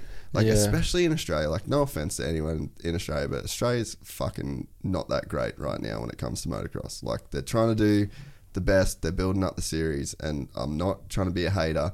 I'm just sort of making the point that you can't just be here and expect that like you're gonna make a long career. You're gonna like Yeah. this. Unfortunately, it is what it is. But what you can do is, yeah, you can go to Europe and do something cool over there. You can go Mm. to America and do an event there. Like there's stuff that you can go and do. It's a fuck around. You don't have your factory bike, factory bike, and you don't have this, and you don't have that. But you know, we do it. We just travel. We go ride. We have fun. You make videos about it. Like, Yeah. I feel like there's a lot of cool shit that you can do on a motocross bike that can work around the Aussie schedule, and you can sort of help like elevate your career in that sense. I just feel um, people that are at that level that they could possibly go to Europe or could possibly go to America. Australia is always going to be here. Mm, Just go and have a go. mm, What's the worst that can happen? You come back here, you do your thing. I think we probably need to start venturing out a little more. mm. Like you say, you know, in the off season, just go do one or two races, or in the mid season break, one or two races. It probably would be a good thing for us and probably for Australia as a whole to have them to start looking towards Australia a little bit for possible riders or Yeah. anything like that. But at the same time, it is hard. So yeah, but we can make it work. Yeah, like I, I, yeah, I definitely get it. But like you know, day in the dirt, an event like that, it's in Hmm. you know the end of the year, the racing's done. I mean, it's not that expensive to to get over there. Like use your contacts, get a bike, and yeah, I don't know. I just feel like it's uh, it just doesn't seem like enough to just race in Australia at the moment. You Mm. know, it just doesn't seem like there's enough kind of going on with this series yet. Yeah, it's it's just in a building process. yeah, I was gonna. It is. It is in like a, a building Mm. process though. That being said, though, man, like the level that like you and Cloudy were riding out at Manji last year was pretty fucking gnarly. Like that was two dudes going really fast. Mm. yeah, we were sort of checked out from the other guys, so uh, I think we uh, we were definitely at a high level there. I feel like the way we were last year, Clout and I could have, yeah, definitely done well overseas. Just you know, we we're both in really good form, both had really good speed, and yeah, we both just didn't want to lose to each other. So we would just kept elevating each other one after another. So that was pretty sick. And to clear it up for anyone, because let's say everyone, because no one really knows. Everyone thinks me and Luke don't like each other because the TV made up this bullshit story. Like Who did? the TV. Oh right. We, me and Luke were sitting on the back of the tailgate of the KTM truck, and they're going, "You need to say this, and you need to say this," and we just looked at each other and started laughing. We're like, I'm not saying that. So anyway, we had to we had to say it, and we're like saying, yeah, "I'm gonna beat Luke Clout, and I'm gonna be the champion." We're like, "This is the stupidest shit." But me and me and Luke are friends. Like I went and chat to him for like half an hour after Wonthaggi. yeah. Just sat on the grass with him and talked shit. Like he's a cool guy. I think Luke's just got a very uh, He's got a resting bitch face. mm, he's yeah he's a bulldog looking character. Yeah, he's just a gnarly dude. He just He fucking. is. He just wants to win. that's, Like that's why he's the champ. He's a bad motherfucker. So that's uh, that's that set up. But I just wanted to clear that up because that's one thing I get so many people ask me like, "Oh, that clout guy, like he's a dick." Hey, I'm like, no.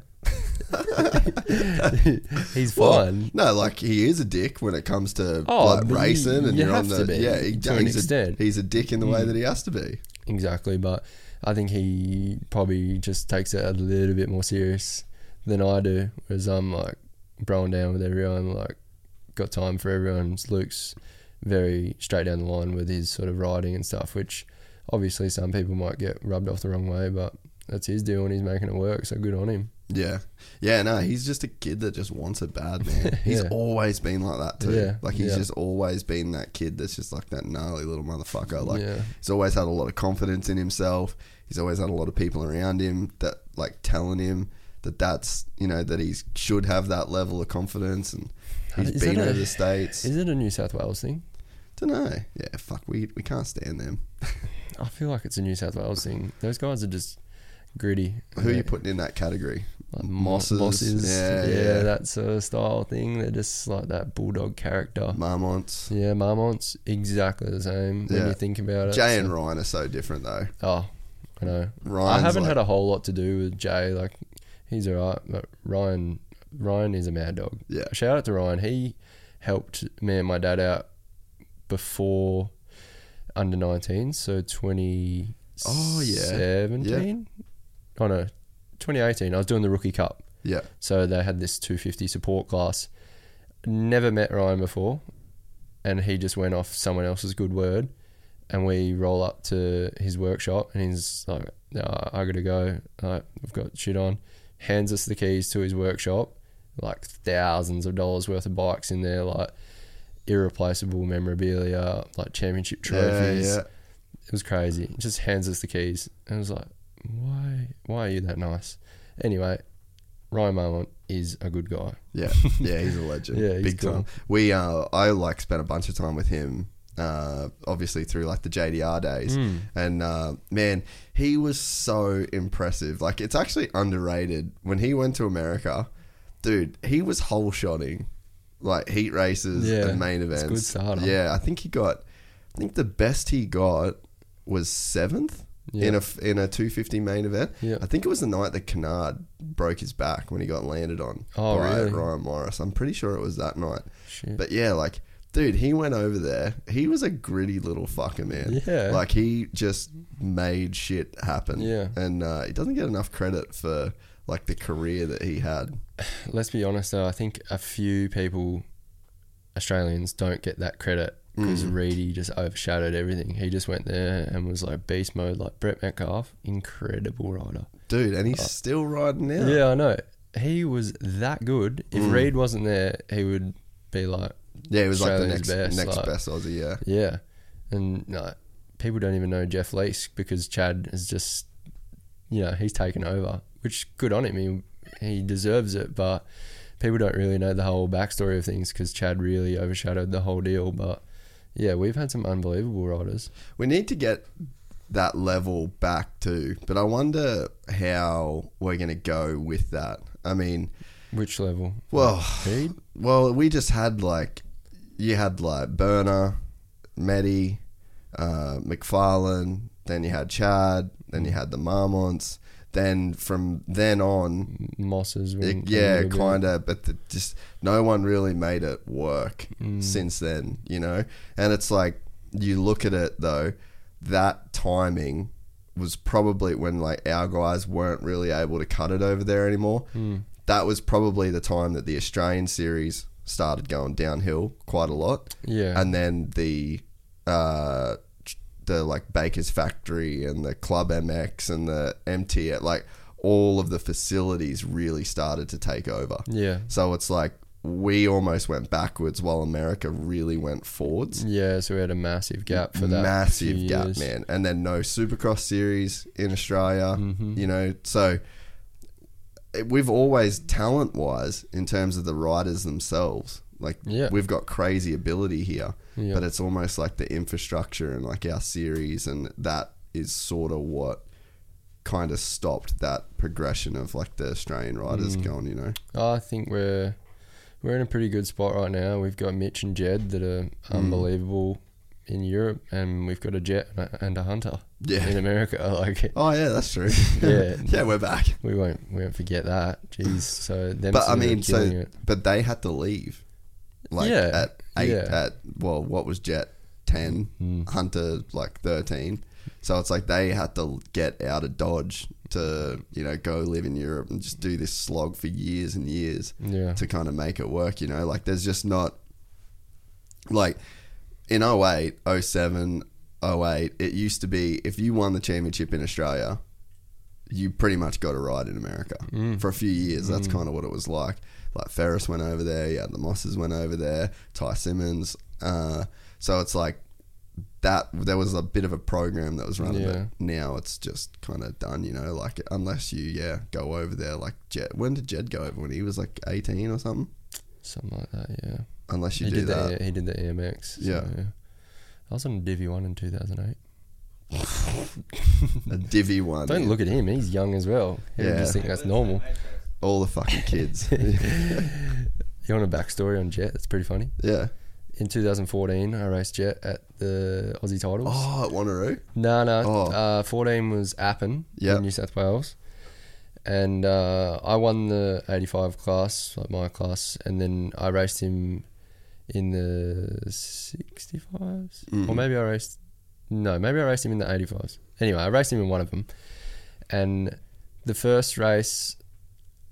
So for some reason, they swapped the days. So normally they would run through all the classes, like throughout the week but they put the first three days 85 small wheels and down Mm. and they ran the whole thing through so our track got like no lines it was just one rup the whole way around so the first moto i whole shotted i won by 18 seconds second moto Jett hole shots i finish with he beat me by half a wheel second moto same deal again could not pass him on this one line track and he beat me by half a wheel and I was devastated. Anyway, I'm like walking up the canteen to get some snakes or some shit. I don't know. he goes, "Oi!" And I look over. I was like, "Yeah, what? Want an autograph?" and I was like, "Fuck you." Oh, that's so fucking funny, dude. Oh, ever since then, I've been like, "One day, mate, one day." I'll but get you so much respect for him. Oh. He's bloody killing it at the moment. He's It's- doing really well. It's pretty insane, like the the level that those boys are operating on right now, eh? Mm, really good. And just like full repping the Aussie flag hard too. Like that's one Yeah. thing. That's one thing I loved. I felt They felt like zero pressure to drop the Aussie thing. Yeah, like I think like Chad and Burner and that they kind of felt a Yeah. Mm. little bit of pressure to sort of like drop the Aussie thing over there. Yeah, they're just proud these boys, and that's really good. I reckon that's what we need. We need to be proud Aussies. So we're a badass country. We should be proud of it. And Americans fucking love Australians too. you know, Seems so that it's like, way. yeah, man. Oh, dude, that's crazy when you you're Mm. over there. Like, you know, I was saying, yeah, you go all over the country. Yeah, they're so nice, Mm. especially if you're Australian. They just like want to hear about it. Oh, you guys got kangaroo? Like, they're just as cliche as it gets, but they just Whereas, love uh, Australia. Unfortunately, yes, we do. Yeah, yeah, we got heaps of the fucking things. Fucking kangaroos. But uh, yeah, you'd have heaps in WA too. Or? So many. People don't actually understand how many there are. No, they're pests. Mm. We have like, like fucking 200 in my backyard. So you still you farming cattle or what? Yeah, so that's a backstory. I'm like a third generation cattle farmer, and then before that, the family was dairy farmers. So yeah, and then I've sort of just broke the chain a little bit and steered away from it, much to granddad's disgust. but nah, he he passed when I was way younger. Yeah. But uh, he would always be like, "You sure you want to go the racing today? Like, sure you don't want to come out to the farm?" I'm like, "Nah, I'm going racing." So, Dad still farms now, and like I help him as much as I can when I'm home, as much as he has to work to get me out there because I'm fucking sick of it. But uh, just want to ride my dirt bike. But yeah, we uh we do that, and that's sort of cattle farming is the reason that I've been able to race motocross up until you know the point where I got supported and sponsored. So can't hate on it too much. It's the only reason I'm where I am today. So what sort of jobs did you did like? What's the Regan jobs on the farm? Oh, rounding up the cattle from the back paddocks and bringing them all in. So I'm pretty good at mustering. So What's the weapon of choice? CRF 250 quad? Yeah, right. Yeah, oh, I get that thing buck wild. Getting, oh, I get loose on that. Yeah, I love it. So I'm a bit of a quad god. but uh, yeah, I had a. I tried to go to two wheels at one point, and I had this cow chase me, and I had to ride an XR70 flat out at a fence and l- jump over the bars. Really? because it was going to run me down. So I went back to the quads after that. so the good thing with the quads, you can, if two big bulls are, they start fighting the bulls, and then they will not stop, and you actually just have to like ghosty the quad into them to break them up. so that's one good thing about the quad because you can't really ghosty an XR70 at a bull. But uh, yeah, so we do that, and then um, yeah, just in the yards, just forty degree days, dust, no water down, like can't even breathe. I just come back black of dust, and yeah, moving bulls out from cows, and you know marking calves and all the different things. But yeah, full farmer. That's pretty sick. Yeah, I hate work boots though, Oh, what what do you run? like Air Maxes. Air, Air, Air Maxes with oh, the. my the- dad hates it. Get some work boots. I'm like, no. Fuck, mate. I love my blundies. Yeah? I got a pair of Blundstones that are just the most comfortable boot. As soon as Mm. it hits winter here, and it's not like too fucking hot to wear them, blundies all day. I long. honestly think though I've never worn them because I've just never wanted to admit I'm a farmer. Yeah, probably. I've always been like I'm a motocross racer that has to go farming. That- so I've like yeah. had this thing in my head subconsciously that like I don't wear boots. I don't wear boots. I wear sneakers. That's so funny. But uh, yeah, no, it's it's good. I enjoy it. There's there's been some times where I'm like, yeah, I could, I could definitely do this when I'm done. Like I love it, but uh, I think I love it in winter and then just hate it in summer because it's so dry back home. It Gets so hot, eh? Mm, but it's really nice in winter. Yeah. But yeah, we're sort of sort of downsizing at the moment. Just once I go overseas, Dad wants to just follow around and buy a motorhome and watch me. So yeah, that's sort of how it's going at the moment. But yeah, we've just got some cows and stuff at home as like a little bit of a hobby farm. We live on 250 acres, so Yeah.